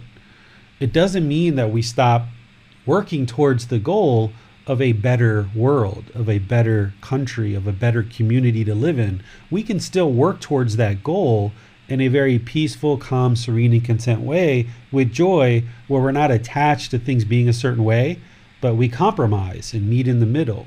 But that takes a lot of work and effort for people to be able to do that. But if we constantly fret about the world and we want things to be a certain way, then, like you said, we're attached to the world, we're attached to getting things a certain way, having certain expectations and certain outcomes of things to be done a certain way. So by letting all that go and realizing that, okay, I'm not going to fix this political world. All the things that go on in this world, I'm not going to fix them all. There's no way in my lifetime that I will fix all these problems. But if I fix this problem, if I fix the craving, anger, ignorance, the self, and the ego in this mind, liberate this mind, now I can be more successful in leading the community or encouraging people to pursue certain political goals that are going to be helpful for the community. But if the mind wants this in a political sense and it gets that, then the mind's going to want this and it's going to want this and it's going to want this. It's just that never ending craving that keeps escalating. So, training the mind to not have that strong eagerness, that longing, that yearning, but pursuing political goals as objectives and interests, then the mind can be peaceful, calm, serene, and content, working towards the goals of improving society and improving the world, but without this yearning, this longing, and strong eagerness. And that's the way that you work towards it. If you know you've got craving, desire, attachment for things to be a certain way, and political discussions are pretty heated for you, or when you watch the news and you see those things, then you've got to kind of slowly diminish that. And if you're going around people that speak politics, you've got to prepare yourself. Is it the right time? Right? Is what I'm saying truthful? Is it gentle? Is it beneficial? Is it with a mind of loving kindness? Is it blameless? So that way that you can have good, wholesome discussions and just take your time. Don't allow your emotions to get wrapped into it and just calmly, peacefully talk. And then, even when someone else gets emotional and heated, just stay calm and relaxed and discuss the political situation if that's what you need to do. And then, conversely, you know, not only do things not go our way and the mind becomes discontent with anger, sadness, or frustration, but also in a political environment, if your person gets elected, everybody can get happy, can get excited, you can get elated, right? And then three months, six months down the road, they realize that this person isn't the savior of the world. Their happiness wears off, their excitement wears off, and now they start beating up on the new person who got elected. We thought he was going to solve or she was going to solve all of our problems. So we elected this person. And now, because the craving, desire, attachment led to the happiness, excitement, elation, six months, a year down the road, that wears off. And now everybody's beating up on the new person, thinking it's the new person's fault that why everything in the country is going wrong. When in fact, it's everybody in the country doing things. It's not just this one person causing all the problems, it's the mind of individuals wanting things to be a certain way and not getting that. So, even in a situation where you're not getting what you have an expectation or desire for, that causes sadness and anger. But when you do get a certain elected official that you're looking for, certain policies or certain neighborhood things that are going on in your community, you can't get happy, excited, elated because that's some condition that's going to ultimately lead to sadness, anger, frustration. So you've got to maintain this middle where you actively pursue goals, objectives, and interests to improve the community. And then when you meet those goals and objectives, just maintain the middle and continue to work towards those goals one by one by one. And that's how to maintain this middle way with a peaceful, calm, serene, and content mind with joy. Thank you. I think that's also a great point that we're practicing not only for ourselves but, but for others. And when we we can, that's the best way to create a better world. You know, so um, I think that's definitely timely timely advice right now. Yeah, one of the things that can happen too, you know, if you're involved in a heated political discussion and you're nice and calm and relaxed and the other person's getting heated, you know, you might just want to use the Buddha's words and say, you know, Bob, you know, this probably isn't the right time for us to discuss this. I see it's getting a little bit heated. Let's just kind of pause this. You know, our friendship is too important to me to allow politics to degrade our friendship. Let's talk about this another time when we can be more calm and peaceful. You know, you can use some of the Buddha's words from those five factors of well spoken speech. Or even say, like, you know, Bob, I'd like to continue this conversation, but I feel like I can't speak gentle with you right now. And, you know, I, I know that in order for me to have a really good discussion with you, I need to speak gentle with you. And since I don't feel like I can do that, let's just postpone this conversation and bring it up another time. And their craving, if their craving is really strong, they may be like, no, we got to discuss this now. And, you know, how can we be friends if we don't discuss this? And we can't end this conversation until we come to a resolution. That's their craving, pushing and pushing and pushing. It's never going to be satisfied. So you've got to kind of find a way to kind of ease out of the conversation gradually and just kind of show them that your friendship's too important to argue and bicker. There's no sense in arguing or debating or, you know, all of this hostility over any certain topic. Sure, let's discuss, let's talk, let's um, see where you agree or disagree. We can talk about that in a very calm way a disagreement doesn't have to be discontentedness. This is one of the biggest things that we're missing in our society right now is people learning how to disagree politely and respectfully. That's huge. And the better that we get at that in our society, the more open discussions we can have with each other and we can share our difference of opinions. And even though I disagree with you and you disagree with me, ultimately in our peaceful calm d- discussion you might convince me that hey your idea is actually better you know if i'm not attached to my ideas and my views and we do this peacefully and calmly and respectfully hey yeah james your idea is actually better especially if there's no ego right then yeah, let's do your idea, James. I think that's a much better idea. Or I might convince you that your idea is better if we do it peacefully and calmly and there's no ego and there's not this holding on to political views. But as long as there's craving, desire, attachment, it's a fight to the end, right? It's a it's a fight to the death, and that's going to not promote a better community. That's just going to promote more hostility and selfish reasons of getting into politics. Where if people discuss things more peacefully, then we can actually have better results in our community. Yeah, so we got to stop this fretting about the world. There's too many problems in the world. We're not going to solve them all in our lifetime. So why fret about the world, right? Whether we live or we die, this world's going to go on without us. So why fret about the world? Just take care of your mind, liberate your mind, help the people around you, and what goes on with other people, that's what goes on with other people. All right, good sharing, guys. Okay, let's go to Manal next. Manal has actually written a comment on Facebook, so I'll read that one out. Okay. This weekend has easily been one of the busiest weekends of this entire year because we put our house on the market.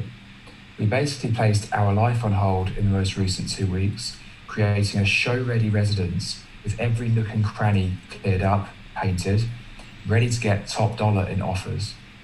We've had to stop cooking meals in the last five days too, in order to reduce cleanup. Today marked the third day of going live, with another full day of appointments. At 7am this morning, two hours before showing, I hear my daughter in the kitchen cooking up a mighty storm. She's got pots and pans and all types of vegetables and toppings going on, every surface in the kitchen in utter disarray and instead of smelling like fresh cut flowers, as it has been intentionally prepped the last two days, we now have the pungent smell of peppers and other food. I was incredibly frustrated. I addressed this in a very assertive and upset way.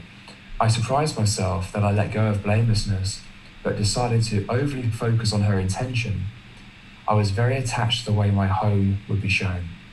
In my thought process, I was thinking, this directly impacts the folks coming through.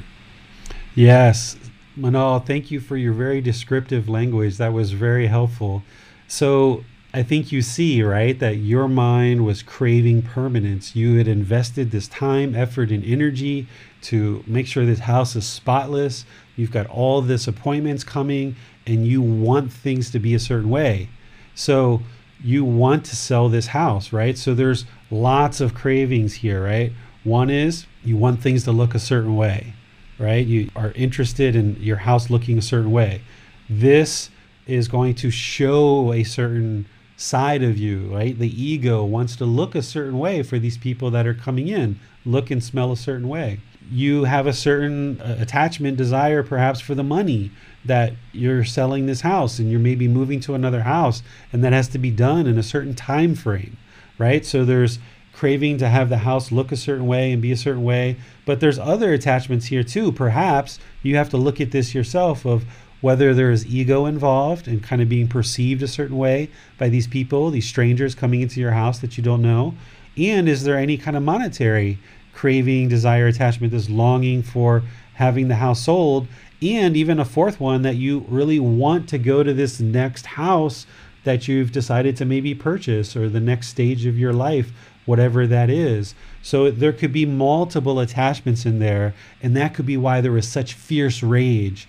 Remember, or not rage, but a lot of anger. Or I talked about how earlier in class, the more emotion that comes out, the more attachments that usually exist. So it sounds like there's probably more than one craving, desire, attachment in there. And that's why there was a strong emotion again, it's not about what's right or wrong, right? Because you would have loved for everyone in your household to understand that you guys have been prepping this house and preparing it and needed to be things to be done in a certain way. That would have been ideal. But things are never going to be done in an ideal way. There's no such thing as perfect. Perfect only exists in the mind. And it's that expectation, that craving for permanence, wanting things to be done in a certain way, that when that impermanence came in, bada bing, bada boom, the unenlightened mind doesn't like that impermanence. because it craves permanence. It has certain expectations, wants, cravings, desires, attachments, longing, and a strong eagerness. So you've got to train your mind that when you wake up and you realize that your daughter's in the kitchen, oh wow, there's some impermanence. Let me calm down. Let me go talk to her. Let me be peaceful because being irate and angry at her isn't going to solve the problem you can actually solve the problem in a very peaceful, calm, serene way. Just walk in. Hey, daughter. Wow, looks like you're cooking some mighty delicious food here. Did you make anything for mom and dad? Because we're probably going to be hungry. Just joke with her, right? Kind of play with her. Oh, okay, you didn't make anything for us? Well, I'm not sure if you know, but in about two hours from now, we've got some people coming to look at the house. Remember all that work we've been doing the last few days? That was preparing for that. And guess what? You just made a big mess. So hope that you are comfortable eating your food because we're going to have to clean this up, right? Do it with a smile on your face, do it with joy, right? Because the anger or hostility isn't going to produce wholesome results here. This is only going to produce unwholesome karma for you, and it's going to be harder for you to make decisions. You might run around the house trying to hurriedly clean up. You might slip and fall and break something and make the situation worse. But by maintaining the joy, by maintaining the tranquility of mind, the peacefulness of mind, and kind of moving this situation in the direction that you need it to go, then you're going to be more successful. Obviously, the situation isn't what you expected. But even though that permanent clean house isn't permanent, this messy house isn't permanent either. And the way to move it from a messy house to what you need in the next two hours is to calmly, peacefully, and joyfully talk with all the members that are involved in the family. And now let's work together and move this. Obviously, your daughter made a mistake, she wasn't aware, or something broke down somewhere but no need to make her feel guilty or shameful or anything like this because that's not going to help. Let's get people involved to take this situation that is messy because that's impermanent too. We can clean that up. We can get it ready in two hours. But if we're all angry, if we're all frustrated, if we're all irritated with each other and yelling at each other, it's not going to happen because we're all just going to be angry and mean at each other. So let's keep the environment light. Let's keep it peaceful. Let's keep it calm. Let's keep it joyful. And let's all move and work together to move this situation to a better condition so that we can greet our guests in two hours. So you're going to have to grab yourself when you feel yourself moving into the kitchen to get ready to maybe raise your voice at your daughter. You've got to put the brakes on that. Even if that means going into another room for five minutes or 10 minutes and gathering yourself before you go talk to your daughter, you got to catch it. You got to cut it off. You got to see that discontentedness, see that yellow light, see that orange light, see that red light on the dashboard that's popping up. And you got to say, Whoop, put the brakes on. Going in here and yelling at my daughter isn't the solution. Let me go over here, calm down a bit. And if that means you send your husband to go talk to her, or you go calm down for a while before you go talk to her, then do that because it's not the right time to talk.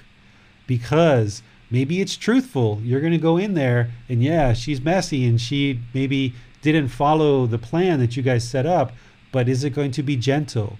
Is it going to be beneficial? Is it going to be with a mind of loving kindness? And you've got to make sure that you talk in that way.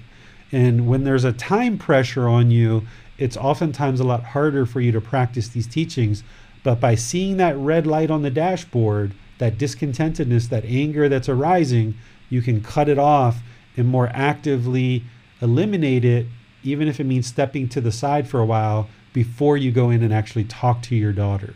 And then you'll have more composure and you'll be more successful in your conversation. Okay, thank you, Manal, for your example there. Next up is Deborah. Deborah says, I felt guilty, David, when you shared with me how milk was produced. I have been reflecting, and this has caused me to be discontent. I'm not sure what my attachment is here. Okay, thank you for being honest, Deborah. So, just to give everyone background, I sent out a video. There was a video that I saw that was about the animal industry and about the harm that was being done to animals in order to provide us meat and milk and cheese and butter and all these animal products. And if you still ingest animal products, you know, you're experiencing certain results because of that. And we're experiencing certain results in the environment and in the world because of these decisions that we're making to use animal products in the world. So when I sent this out, there's a couple of pictures there that I guess some people have actually mentioned to me.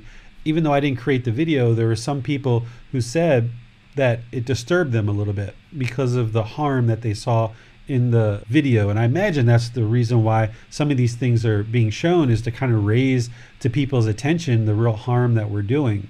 So Deborah is being very honest. She's like, hey, I don't know why, but I'm experiencing this discontentedness. I would suspect, and this is where you're going to have to reflect and investigate. I suspect that you have a certain craving, desire, this mental longing, and strong eagerness to be a certain way and see the things done in the world in a certain way. You might feel guilty or shameful that you've contributed to this experience of animals being harmed in the world and that your decisions led and my decisions in the past and other people's decisions have led directly to the harm of animals. But what you have to realize is that you can make that in the past. You don't have to continue to make those decisions. And your mind was unaware, it didn't have the wisdom, it was unknowing of true reality. And what this video did is it brought to your attention true reality, the real harm that's being done in the world and how these animal products are being used. And your mind might have a longing and strong eagerness for things not to be harmed in the world. And knowing that you contributed to that, that's kind of caused this guilt or shame.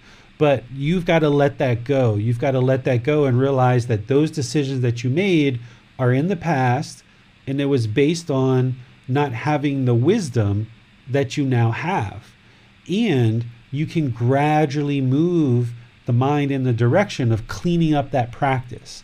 So, if you would like to eliminate milk, cheese, or butter, or meat, or animal products from your life, you can choose to do that.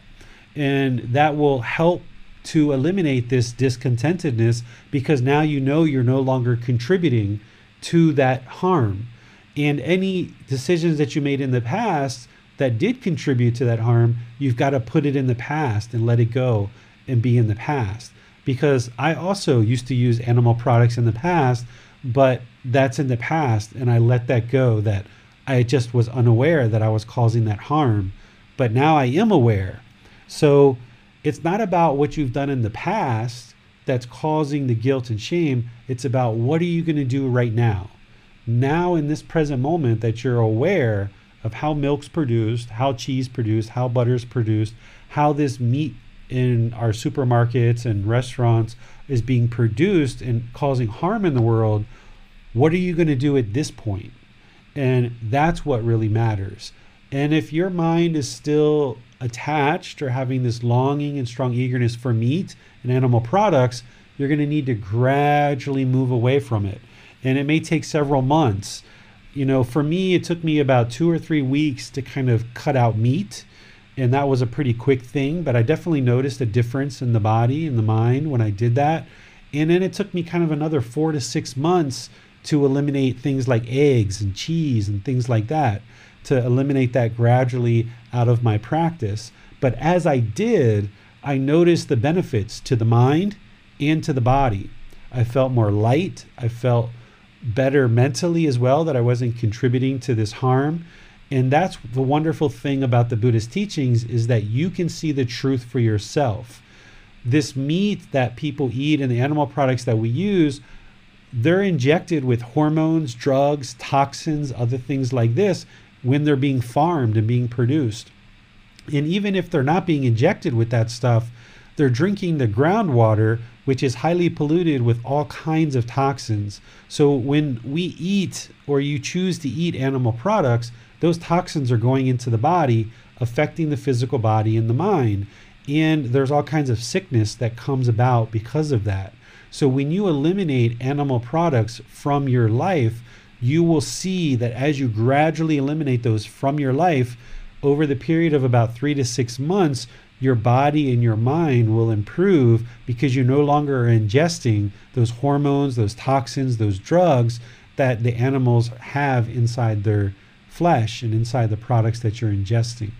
So that would be my suggestion of how to eliminate this guilt and shame that you maybe you're feeling because of the decisions you made in the past. If you are currently not eating animal products and you're feeling guilt and shame because you saw those images, that goes back to James's discussion that it's fretting about the world, wanting the world to be a certain way when they're not. Because I watched that same video a couple of times. It didn't cause any discontentedness to me.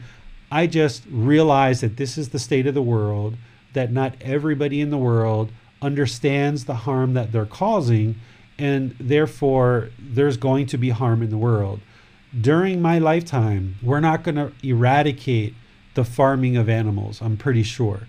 There's still going to be farming of animals and ingesting of animal products by somebody on this earth for the rest of my life. So I can't wait until all the animals are safe and healthy before I get peaceful, calm, serene, and content with joy if my mind is attached or yearning or fretting about the world, wanting the world to be a certain way, and until the world is that way, my mind's not going to be peaceful, then my mind isn't liberated. So you've got to eliminate this yearning and strong eagerness for the world to be a certain way and stop fretting about the world and just clean up your own practice. That's the only thing you have control over is your own decisions. So by you cleaning up your own practice, that can maintain your contentedness because you're no longer contributing to this problem. But recognize that there are going to be other people who are going to continue to do that during your lifetime. Okay, thank you, Deborah, Deborah for sharing that. Over to Messiah now. Messiah says, I have a close friend that is always late when we arrange to meet. I let it go, and it does not worry me that much anymore, but I still feel it is disrespectful. I'm not the only one she does this to. So my question is, would it really be worth confronting and upsetting her, or just be accepting from my side? I presume this is just my ego that causes me to feel disrespected. So it can be your ego, but it's also the mind has been conditioned to believe that everyone needs to show up at exactly a certain time. Because if you have an appointment scheduled at nine o'clock, everyone should be there at nine o'clock or earlier, right? That's the way your mind's been conditioned. It craves permanence. It wants a certain thing. It expects a certain thing. So if somebody comes at 9:15 or 9:10, you feel that this is disrespectful, that they're doing something against you. But it could just be that they were in traffic, or it could be that they were helping their neighbor with their trash and they chose to do that because they knew you were a good friend and that you would be waiting for them. So that's something that you need to train your mind to recognize that everyone in your life isn't going to show up on time. That's not possible because that's permanence. So you need to train the mind to eliminate that craving, desire, attachment, that longing with a strong eagerness for everyone to show up at a certain time. And yes, if the ego is being affected, you need to eliminate that too if you think that they're doing something to you personally. So that's going to take care of your problem. But if you would like to help your friend, if they're consistently showing up late all the time, you could politely talk to her or him. But if the mind has anger or irritation, that's the wrong time to talk to them when they're actually late. You probably want to talk to them at some other time when they're not actually late because they're probably going to be defensive and feel like maybe you're blaming them. You might want to, instead of blame them or say, hey, why don't you show up on time? You might want to just share with them this is one of the skillful ways to do it. So, say you're meeting them somewhere, right? And you show up at five minutes before or, on time, and you show up and you say, Hi, Barbara, how are you? And she's like, Oh, I'm great. And I was like, you know, I thought I was going to be late when I came to see you, but I really wanted to respect you and respect your time. So I left the house a little bit early, and I'm really pleased that I got here on time to actually see you. If I was going to show up like 10 or 15 minutes late, I probably would have given you a call and let you know that I was coming late. But I realized that I was going to be here on time, and it, it was so joyful because I didn't want you to just sit around and wait for me without realizing what was going on. So this is a way to like talk about yourself and show her how you respect her time and you're showing up on time, but don't do it with sarcasm because that's not the goal here. The goal here is kind of like to bring to her attention that it's a kind thing to show up on time and if you're going to be late to maybe call ahead and let the person know. But doing it like when she shows up late and you're like, "Hey, why are you late? Like don't you want to show up on time?" This is blameful and it's probably going to cause problems in your relationship. So you can talk to her and you can point it out because it's not only going to be helpful for you and her relationship, but it's going to be helpful for her professional relationships and her other relationships as well because it might be causing problems there. But the real problem is not that this person is showing up late because that's going to happen. You're never going to be in a situation where everyone shows up on time it's not going to be possible in this world because of impermanence. So the real problem is that your mind has this longing strong eagerness for everyone to show up on time. That's the real problem. You've got to solve that.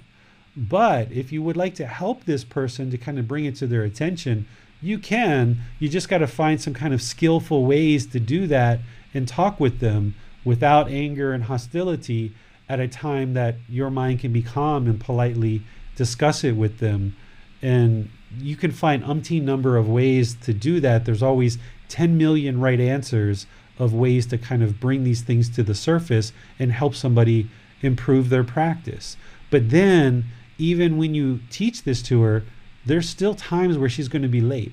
Even she has an interest to be on time all the time and she makes an aspiration to do that, she's still going to be late sometimes. There's just no possible way. You wouldn't want her to bolt out the door, race down the street, get into an accident. Gosh, if, if you had a conversation with her and she died bolting to an appointment with you, wouldn't you feel pretty guilty about that? So you've got to realize that these expectations, if you're going to talk to her, you can't talk to her as it's an expectation of yours and it's a condition of your friendship. You got to show her that you love her unconditionally and you'll be a friend with her unconditionally, but she might choose to decide that it's a good idea to try to be a little bit more attentive to showing up to appointments on time and calling ahead if she's going to be late. That would be a good practice. But it's still not going to happen all the time. So that's why you've got to train your mind to eliminate that craving, desire, attachment. Okay, I'll go next, David. So I noticed recently that I was allowing a bit too much of my focus to go on checking the markets and various investments and the warning light on the dashboard for me was that I was actually starting to get headaches. And I haven't had headaches for a very, very long time since beginning to practice the teachings. And it's not necessarily obvious what's causing the headache, but on this occasion, I traced it back to having this tendency to keep checking the markets. And what I noticed was that I was checking it even when there was no decision to be made on it. So like checking it and then making a decision, okay, that's one thing. But checking it, even though you know that whatever you see or I see, I'm just going to not do anything with it. It's just like, oh, that's nice, just check it. Why not? And so the headache was the, the warning light on the dashboard, as it were. And then I started to realize that it was the mind racing. And beyond that point, I noticed that even my meditation wasn't quite as clear. And so yeah, that's one thing I've noticed and making an effort to check it less frequently and only check it when there's really something to do and trying not to allow the mind to, to run off there. But I'd be interested to know your thoughts on what the attachments are because it's probably not just as simple as an attachment to checking the markets. Mm-hmm. So that's my example. Sure. So I'm really glad that you brought this one up because there's a lot of things to discuss here. But before we get into your specifics, I want to share something that you alluded to that is really helpful, I think, for our community of practitioners here. The more you learn and practice these teachings and you bring the mind to the middle and it performs optimally, you'll notice that you won't get headaches anymore. So if you're inundated with headaches or you have migraine headaches and you're constantly taking medicine for this, I've mentioned this a long, long time ago how if you're taking the medicine and you're not becoming aware of why the headache's coming, then you're just precipitating the problem. So the more you bring the mind to the middle and you eliminate craving, desire, attachment, and you practice the entire Eightfold Path, you're going to realize that you don't get headaches anymore. And Max uh, just mentioned he's already realized that over the last year, year and a half since he's been practicing. So as the mind performs more optimally, you won't be getting any more headaches.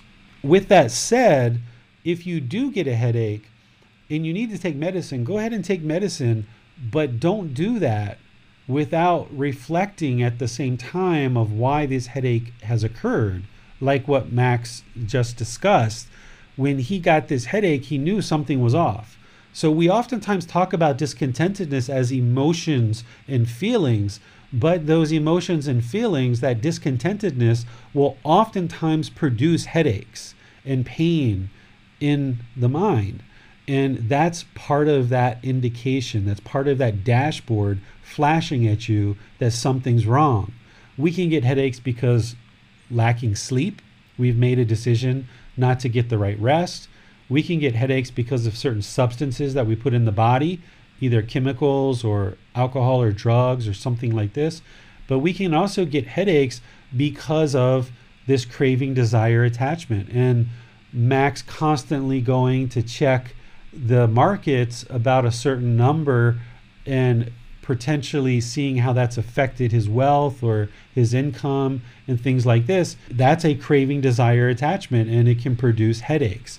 So, Max, you'll have to look at this yourself, but you have to look at is there any kind of financial issues that are precipitating this where you want to know, like, have I got enough money yet? Have I got enough money yet? Have I got enough money yet? Right? Like, there might be something like that that's going on there that if you've made a certain investment, and you want to see if you've gotten to a certain amount of money and that's the real craving the craving for a certain amount of monetary improvement in your investment and you're constantly checking that to see if you made a, a good investment and if you can actually cash out it can also be partially ego. Maybe you want to feel that you've made a good decision and you want to feel a certain amount of pride or a certain amount of arrogance that wow look at me like i've made such a great investment and i'll tell my mom about that and i'll tell my friends about that and that means i'm going to get these great gifts or things that i would like to acquire in my life from this extra monetary wealth that's something you have to look at on your own i don't know that that's necessarily true but oftentimes markets are and investments are all about monetary growth and there's also sometimes a certain amount of ego involved there and a certain amount of the self that's involved looking for this monetary growth in your portfolio. And that's going to make the mind feel satisfied if it's gotten a certain amount of growth monetarily or wealth. So those are some things to kind of look at is the ego, the portfolio, the monetary wealth. You know, if you did get more improvement in the markets, what would you do with that information? What what would you actually do? Now, the way that you need to eliminate this is you know that this is a problem. So, when you've made a certain investment and you've invested money and you've decided, like, okay, I'm going to hold this investment for three months and I'm not going to do anything with it for three months. And maybe you need to check every week or every three days or whatever, because if that condition happens, maybe you divest or liquidate that asset prior to three months. Well, if you feel your mind pulling like two, three, four times a day to check the markets, or you know that even if you check it right now at this moment, there's nothing that you're going to actually do with that information, and you feel your mind pulling in that way, that direction, headed towards the computer or headed towards the phone to check the markets, you need to shut it down. You need to apply right effort, cut it off. You need to walk in a different direction. Just go outside if you need to, go away from your phone, go for a walk, and just know that you don't need this in your life. Because if you go check it, then that means you're going to check it again and check it again and check it again. You have to circumvent it. And if that means closing your laptop down, if it means turning off the power, if it means taking out the electric cord and going and putting it in a different room, if it means letting your phone's battery die and turning it off and you know putting your electric cord to make it really difficult for you to get to it so there's more steps involved for you to actually pull up the markets then do that. It sounds silly but sometimes you got to do this take a real aggressive approach and cut it down because no one else is going to do it for you right your mom's not going to come in and stop you. I'm not going to come stop you. No one else is going to come stop you. So you've got to put some safeguards in place that when you feel your mind pulling in that direction, if you don't have the control to just walk out the door and go somewhere else or just not check it, then putting some more decision time, some elongated decision by hiding your charger, by putting your phone in a different place, by moving your power cord somewhere else. These can all give you more time to kick in that control and have that mental discipline to apply right effort and circumvent and short circuit the mind from wanting to go check the markets. Yes, thank you, David. That all resonates. And what you said there about if you check it once, you're just going to check it again and again and again. Yeah, that sounds familiar. You know, the, greatest precursor to checking it is the fact you've already checked it five seconds ago. Mm-hmm. uh, so best just to cut it off and not allow that chain to continue. And um, I like the idea of putting in extra steps to make it that much more difficult. Going out and getting out the house, going for a walk, seeing friends, whatever it takes, just to cut it off. So yeah, and another thing you said was uh, about what the craving is, whether it's an attachment to making money and or a certain level of wealth. And something you said to me a long time ago came to mind, which was that financial security doesn't actually exist. Mm-hmm. I think a lot of us have a craving for financial security, this idea of permanently achieving a level of financial stability that will never go away.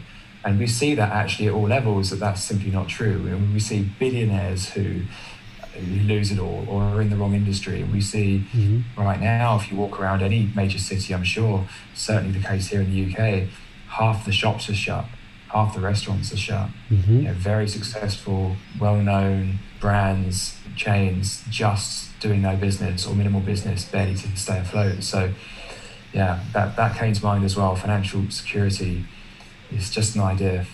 Yeah, it's all impermanent. Everything in our life is impermanent. So if something's going really good, you got to train yourself. This is impermanent. Don't get attached to it. It can fall apart in a heartbeat. And if something's going bad, don't get discontent about that because that's impermanent too. You can make wise decisions to improve that situation from bad to better and to best, right? So nothing is permanent other than the natural laws of existence, which is enlightenment as well. Right, yes. Thank you, David all impermanent.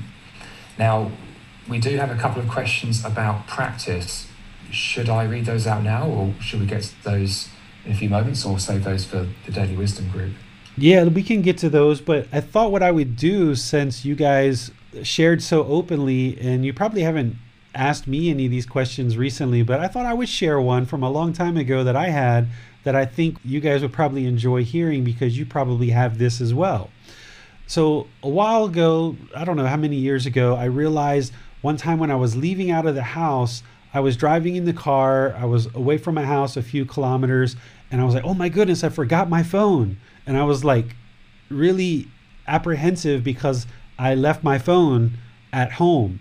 That was my red light indicator that I'm attached to the phone, right? I felt like insecure because I didn't have a phone with me. That if I needed to call somebody, if something happened to me, then I didn't have a phone. I didn't have a connection back to my wife or somebody else that could help me.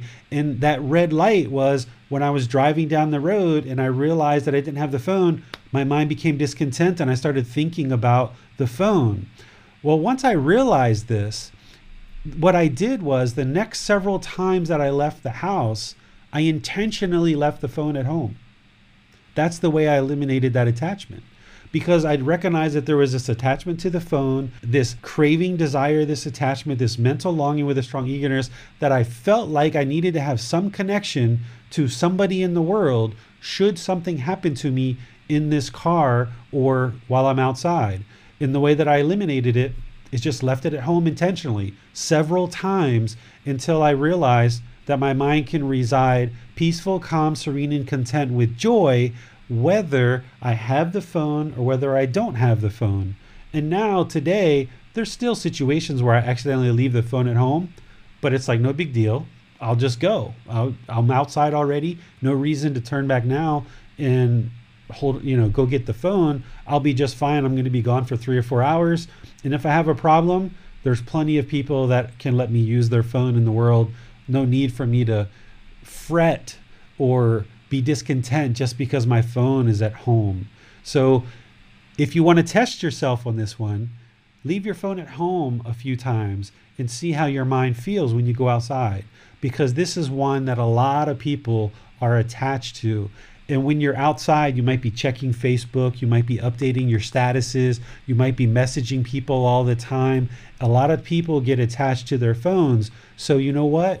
Go on a walk around the park for three or four hours without your phone, or go outside for a drive without your phone and see how the mind responds. Test it, test the mind. Use awareness of mind, that right mindfulness, and see if any discontentedness arises just because you left your phone at home. This is one of the ways you can test your mind. If you're not sure if you're attached to something or not, do like that. Leave it at home and see how the mind responds. And with mindfulness, check to see how you feel. Are you uncomfortable at all not having the phone? So that's one that you guys can try at home and test and see how you feel so that you can eliminate that one. So let's go to the other questions that you got there, Max. So this is a good lead into a question from Michael who says, Is abandoning with right effort does this mean staying away from environments and situations that produce discontentedness? Um, no. What that would be would be aversion. If there's certain people or certain environments that you know your mind becomes discontent if you go into that environment or those certain people, then that means that there is craving, desire, attachment there. And if you just avoid those things and push it away, that's aversion. And what you're trying to do is you're trying to push all these things out of your life and you're trying to create this perfect bubble that you feel is peaceful, calm, serene, and content with joy. But as soon as somebody comes into your bubble, your bubble bursts and now the mind becomes discontent because you haven't solved the real problem. What the unenlightened mind does is it thinks this person or this situation is the problem and it pushes it away. That's the aversion. And it's trying to create this perfect bubble that the mind can operate within peaceful, calm, serene, and content with joy. But that perfect bubble isn't going to exist all the time because of impermanence. So as soon as somebody else shows up, as soon as that situation changes to that's not your liking, now the mind's discontent again because you haven't solved the real problem, which is your mind has craving, desire, attachment. So you have control over your mind if you train it but you don't have control over the environment and the people that are in it. So that's why you have to train your mind, not train the other people. So if you're noticing a certain environment or situation or certain people, when you're around those things, that there is discontentedness, then you have to look inward, find out what the craving is, find out the desire, attachment, find out where that mental longing, strong eagerness, what's the mind want, what does it expect, and then when you identify those two, three, four things through analysis of the mind, now you actively work through right effort to eliminate and abandon those unwholesome qualities, those cravings, desire, attachments, and cultivate the wholesome qualities because now you're solving the real problem. Because, for example, if let's use Bill's example of being in an environment where somebody doesn't like kids if you're always around only people who like kids and your mind craves people who like kids and love kids, when you're ever you're around someone who doesn't like kids, you're going to be discontent because you can't permanently be around people who always adore kids. So rather than just surround yourself with people who always adore kids, which is impossible because that's permanent, you've got to train your mind to understand that there are some people in the world that don't like kids. There's people that hate kids in this world. There's people that murder kids in this world. There's people who have s- sexually abused children and physically and emotionally abused children in this world. That's what exists. We're not going to change that overnight, but we can change our mind to just understand that these things exist and that if we continue to fret about it and have this desire, this longing and strong eagerness, then our mind's never going to be content. It's never going to be peaceful with joy. So we've got to train our mind, not push everyone away, but we need to train our mind to be satisfied with what is. And that's through eliminating craving, desire, attachment. Michael also asks if expectations are for the future and us wanting things to be instead of how they really are, then what is for the past? So, in other words, if expectations is us wanting things to be a certain way and that's our attachment is wanting to essentially control the future, Mhm. then what's happening when we're doing that for the past, wanting things to be a certain way in the past because it's already happened? So, what's going on there? Right. So the mind can have this yearning, this longing and strong eagerness for certain pleasant feelings in the past, certain pleasant things that happened in your past. Like there's sometimes people who become very rich and very wealthy and then everything crashes on them and they become very discontent and their life kind of circles down because they're yearning for these pleasant feelings of wealth and they just claw and claw and claw and try to get back to where they were rather than just accept where they're at. Or you can have painful things that happened in your past and you can hold on to that hurt, that resentment, and that trauma. And that being in the mind from the past can cause discontentedness in this present moment. So that's why what you're doing as part of this training is not holding on to the past, these painful feelings, these pleasant feelings, feelings of neither painful nor pleasant, or relationships in the past that were either pleasant or painful. You got to let that go because if the mind yearns for that, has longing for that, then it's going to make the present moment discontent. That's why we have to get rid of yearning for the past. You still have memories, you're still going to remember things that happened in the past, but if you hold on to it, then it's going to cause pain and discontentedness in the present moment. Do you think there's a component here, David, of the mind holding on to the past as a way to try and control the past, obviously, which is futile, but maybe as a way to control what's happening now and stop it from happening in the future? And so, in essence, the mind is just getting very, very confused because it hasn't really made sense of the past. You know? Yeah, that And- can happen. Yeah, like for me, when I was a child, I've always felt like I didn't grow up with parents that really appreciated me, that loved me, that took care of me.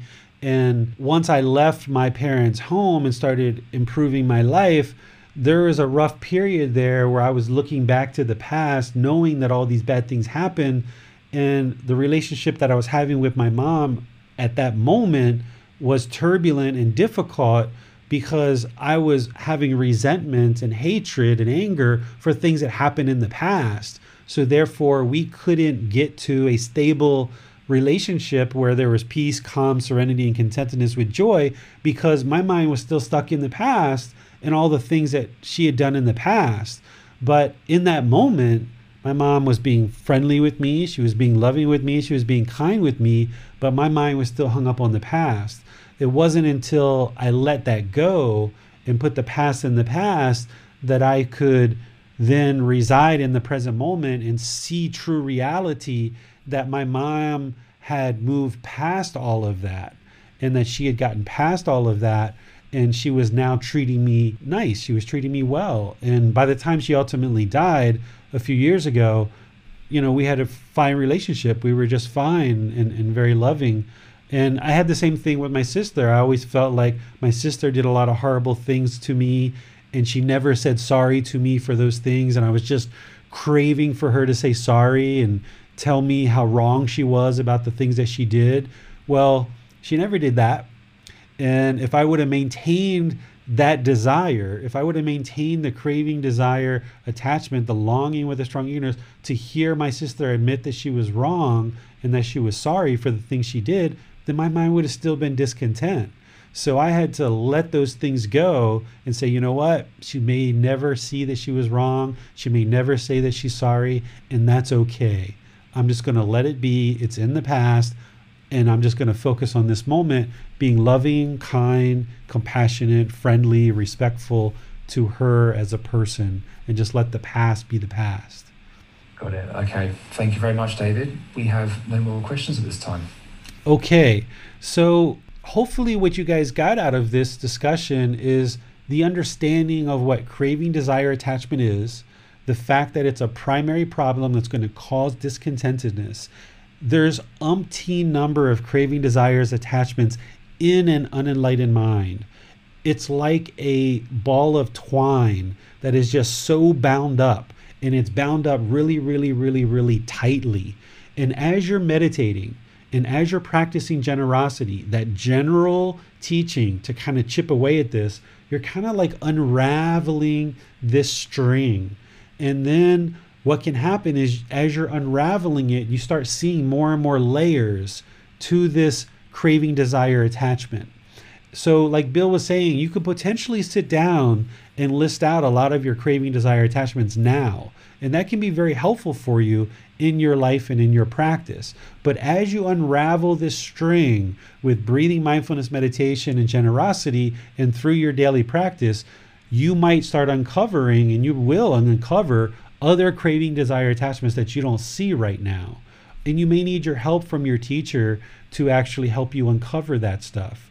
This is one of the reasons why sometimes when people meditate, they actually go into meditation pretty peaceful, calm, serene, and content with joy. But by the time they come out of meditation, they can be angry or fearful or feel guilty because they're starting to unravel this mind. And as they do unravel the string, some of those craving, desire, attachments get plucked and discontentedness comes to the surface. So when you see that discontentedness, it's the red light, it's the dashboard telling you something's wrong here. Reflect. And as Max was saying, when you see that headache and when you experience the headache, go ahead and solve the headache so you don't feel the pain. But you got to solve the deeper problem the craving, desire, attachment. Don't just take the medicine and be off to the next thing. Sit down and reflect. Did I have enough food? Did I have enough sleep? Is there something the mind's yearning for? Am I trying to force something on somebody? You know, what is it that's causing this in the mind? And that's what this discontentedness is there for. Whether it's painful, pleasant, or neither painful nor pleasant, all three of these discontent feelings are a red light going off on the dashboard saying something's wrong. Even that happiness, even the excitement, even the elation. And it's sometimes tough for people to hear that, yeah, you're going to get rid of that stuff, but there's going to be plenty of joy. But it's just not going to be based on any condition. Enlightened mind is just going to be permanently joyful without any condition. There's just an inward joy that never goes away. You have access to a smile so easily, and you can find joy in just about anything that the mind is never discontent. So look at those happy, excited, and elated feelings too. And when you feel the mind moving in that direction, bring it back to the middle, which is with right effort. So your meditation, your breathing mindfulness meditation is developing your mindfulness, awareness of mind. It's developing the ability to let go and focus on the breath. So that way in daily life, you have that awareness of mind and you can let go. You can let go. You can let go easier. And the more that you train the mind to do that, eventually you'll have eliminated all of these craving, desires, attachments, whether it's in this life or some future life. And you will see that the mind will be perfectly peaceful, calm, serene, and content with joy because it no longer experiences discontentedness. But the way to do that is to identify your attachments cultivate non clinging, cultivate non attachment, eliminate craving, desire, attachments. And the way that you do that is through analysis of the mind. Sit back, reflect, look at the mind, and see what is the longing with strong eagerness or the multiple longing and strong eagerness that is causing the mind to be discontent. When you see that red light, don't ignore it. Sit down with it and investigate it. That's the way to chip away at these craving, desire attachments and move the mind closer and closer to the enlightened mental state. On Wednesday at 9 o'clock Thai time, we're going to be doing chanting. I'm going to share with you guys Buddhist chanting and help you guys learn how to do this to enhance your meditation practice.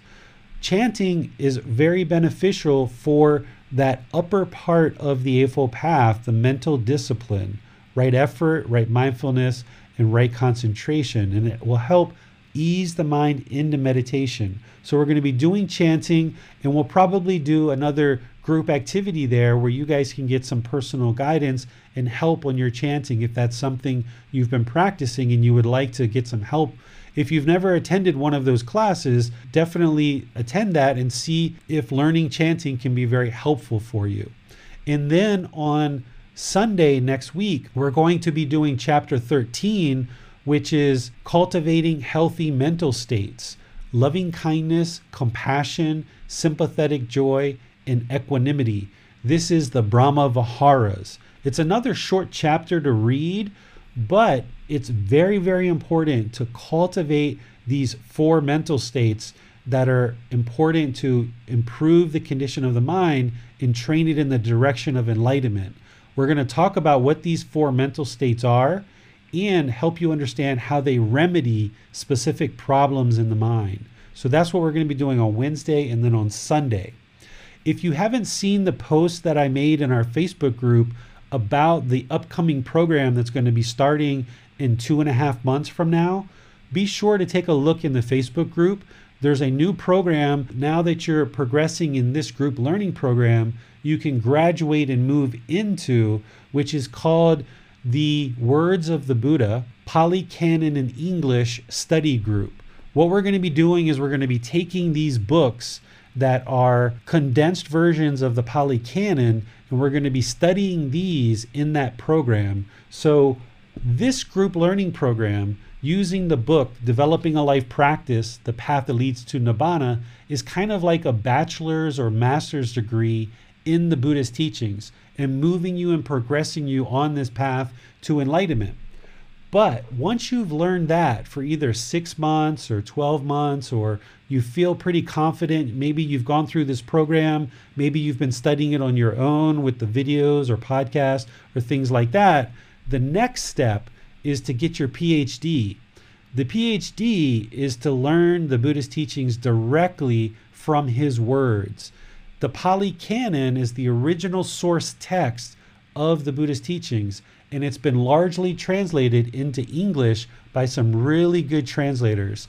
And we're going to be exploring this starting in January, January 9th to be exact. On Saturdays at 9 o'clock Thai time, there's going to be a third class that we're going to be offering where you can be learning the Pali Canon. All the details are online, so you're going to need to find that post and click on it so you can get the details. You're always welcome to private message me and I'll send you the link directly, but it should be in the Facebook group and you'll see it there and you can register. Of course, just like everything else, it's offered openly and freely. There's no price that you need to pay to join this program. You can join it, and there's no requirement or expectation from me on what you need to do in order to join that. You will need to get a version of these books and I'm working on trying to get some PDFs of these, but I don't know that I'm going to be successful in getting those in time for the class.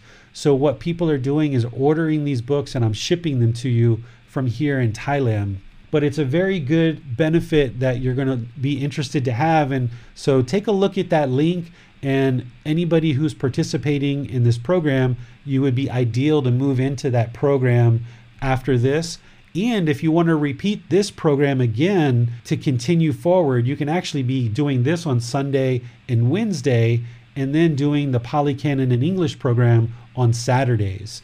The reading for this is going to take you about an hour a week, and then the class is going to be on Saturdays at 9 o'clock Thai time. So, whatever time that is for you.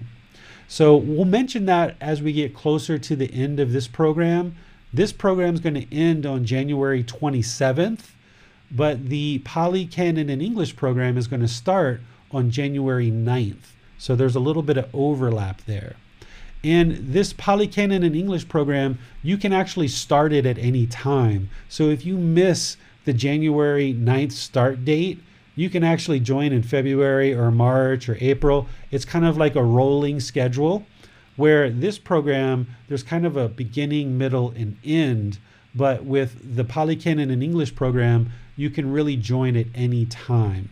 So there'll be more information on that coming out as we get going here. But I just wanted to draw your attention to that post that you can take a look at it and it may be something that you would like to register for because it's going to be a really great way to progress and continue your practice into learning the teachings directly from the words of the Buddha.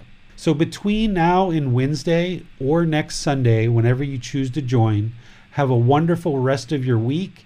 Remember, meditate, meditate, meditate.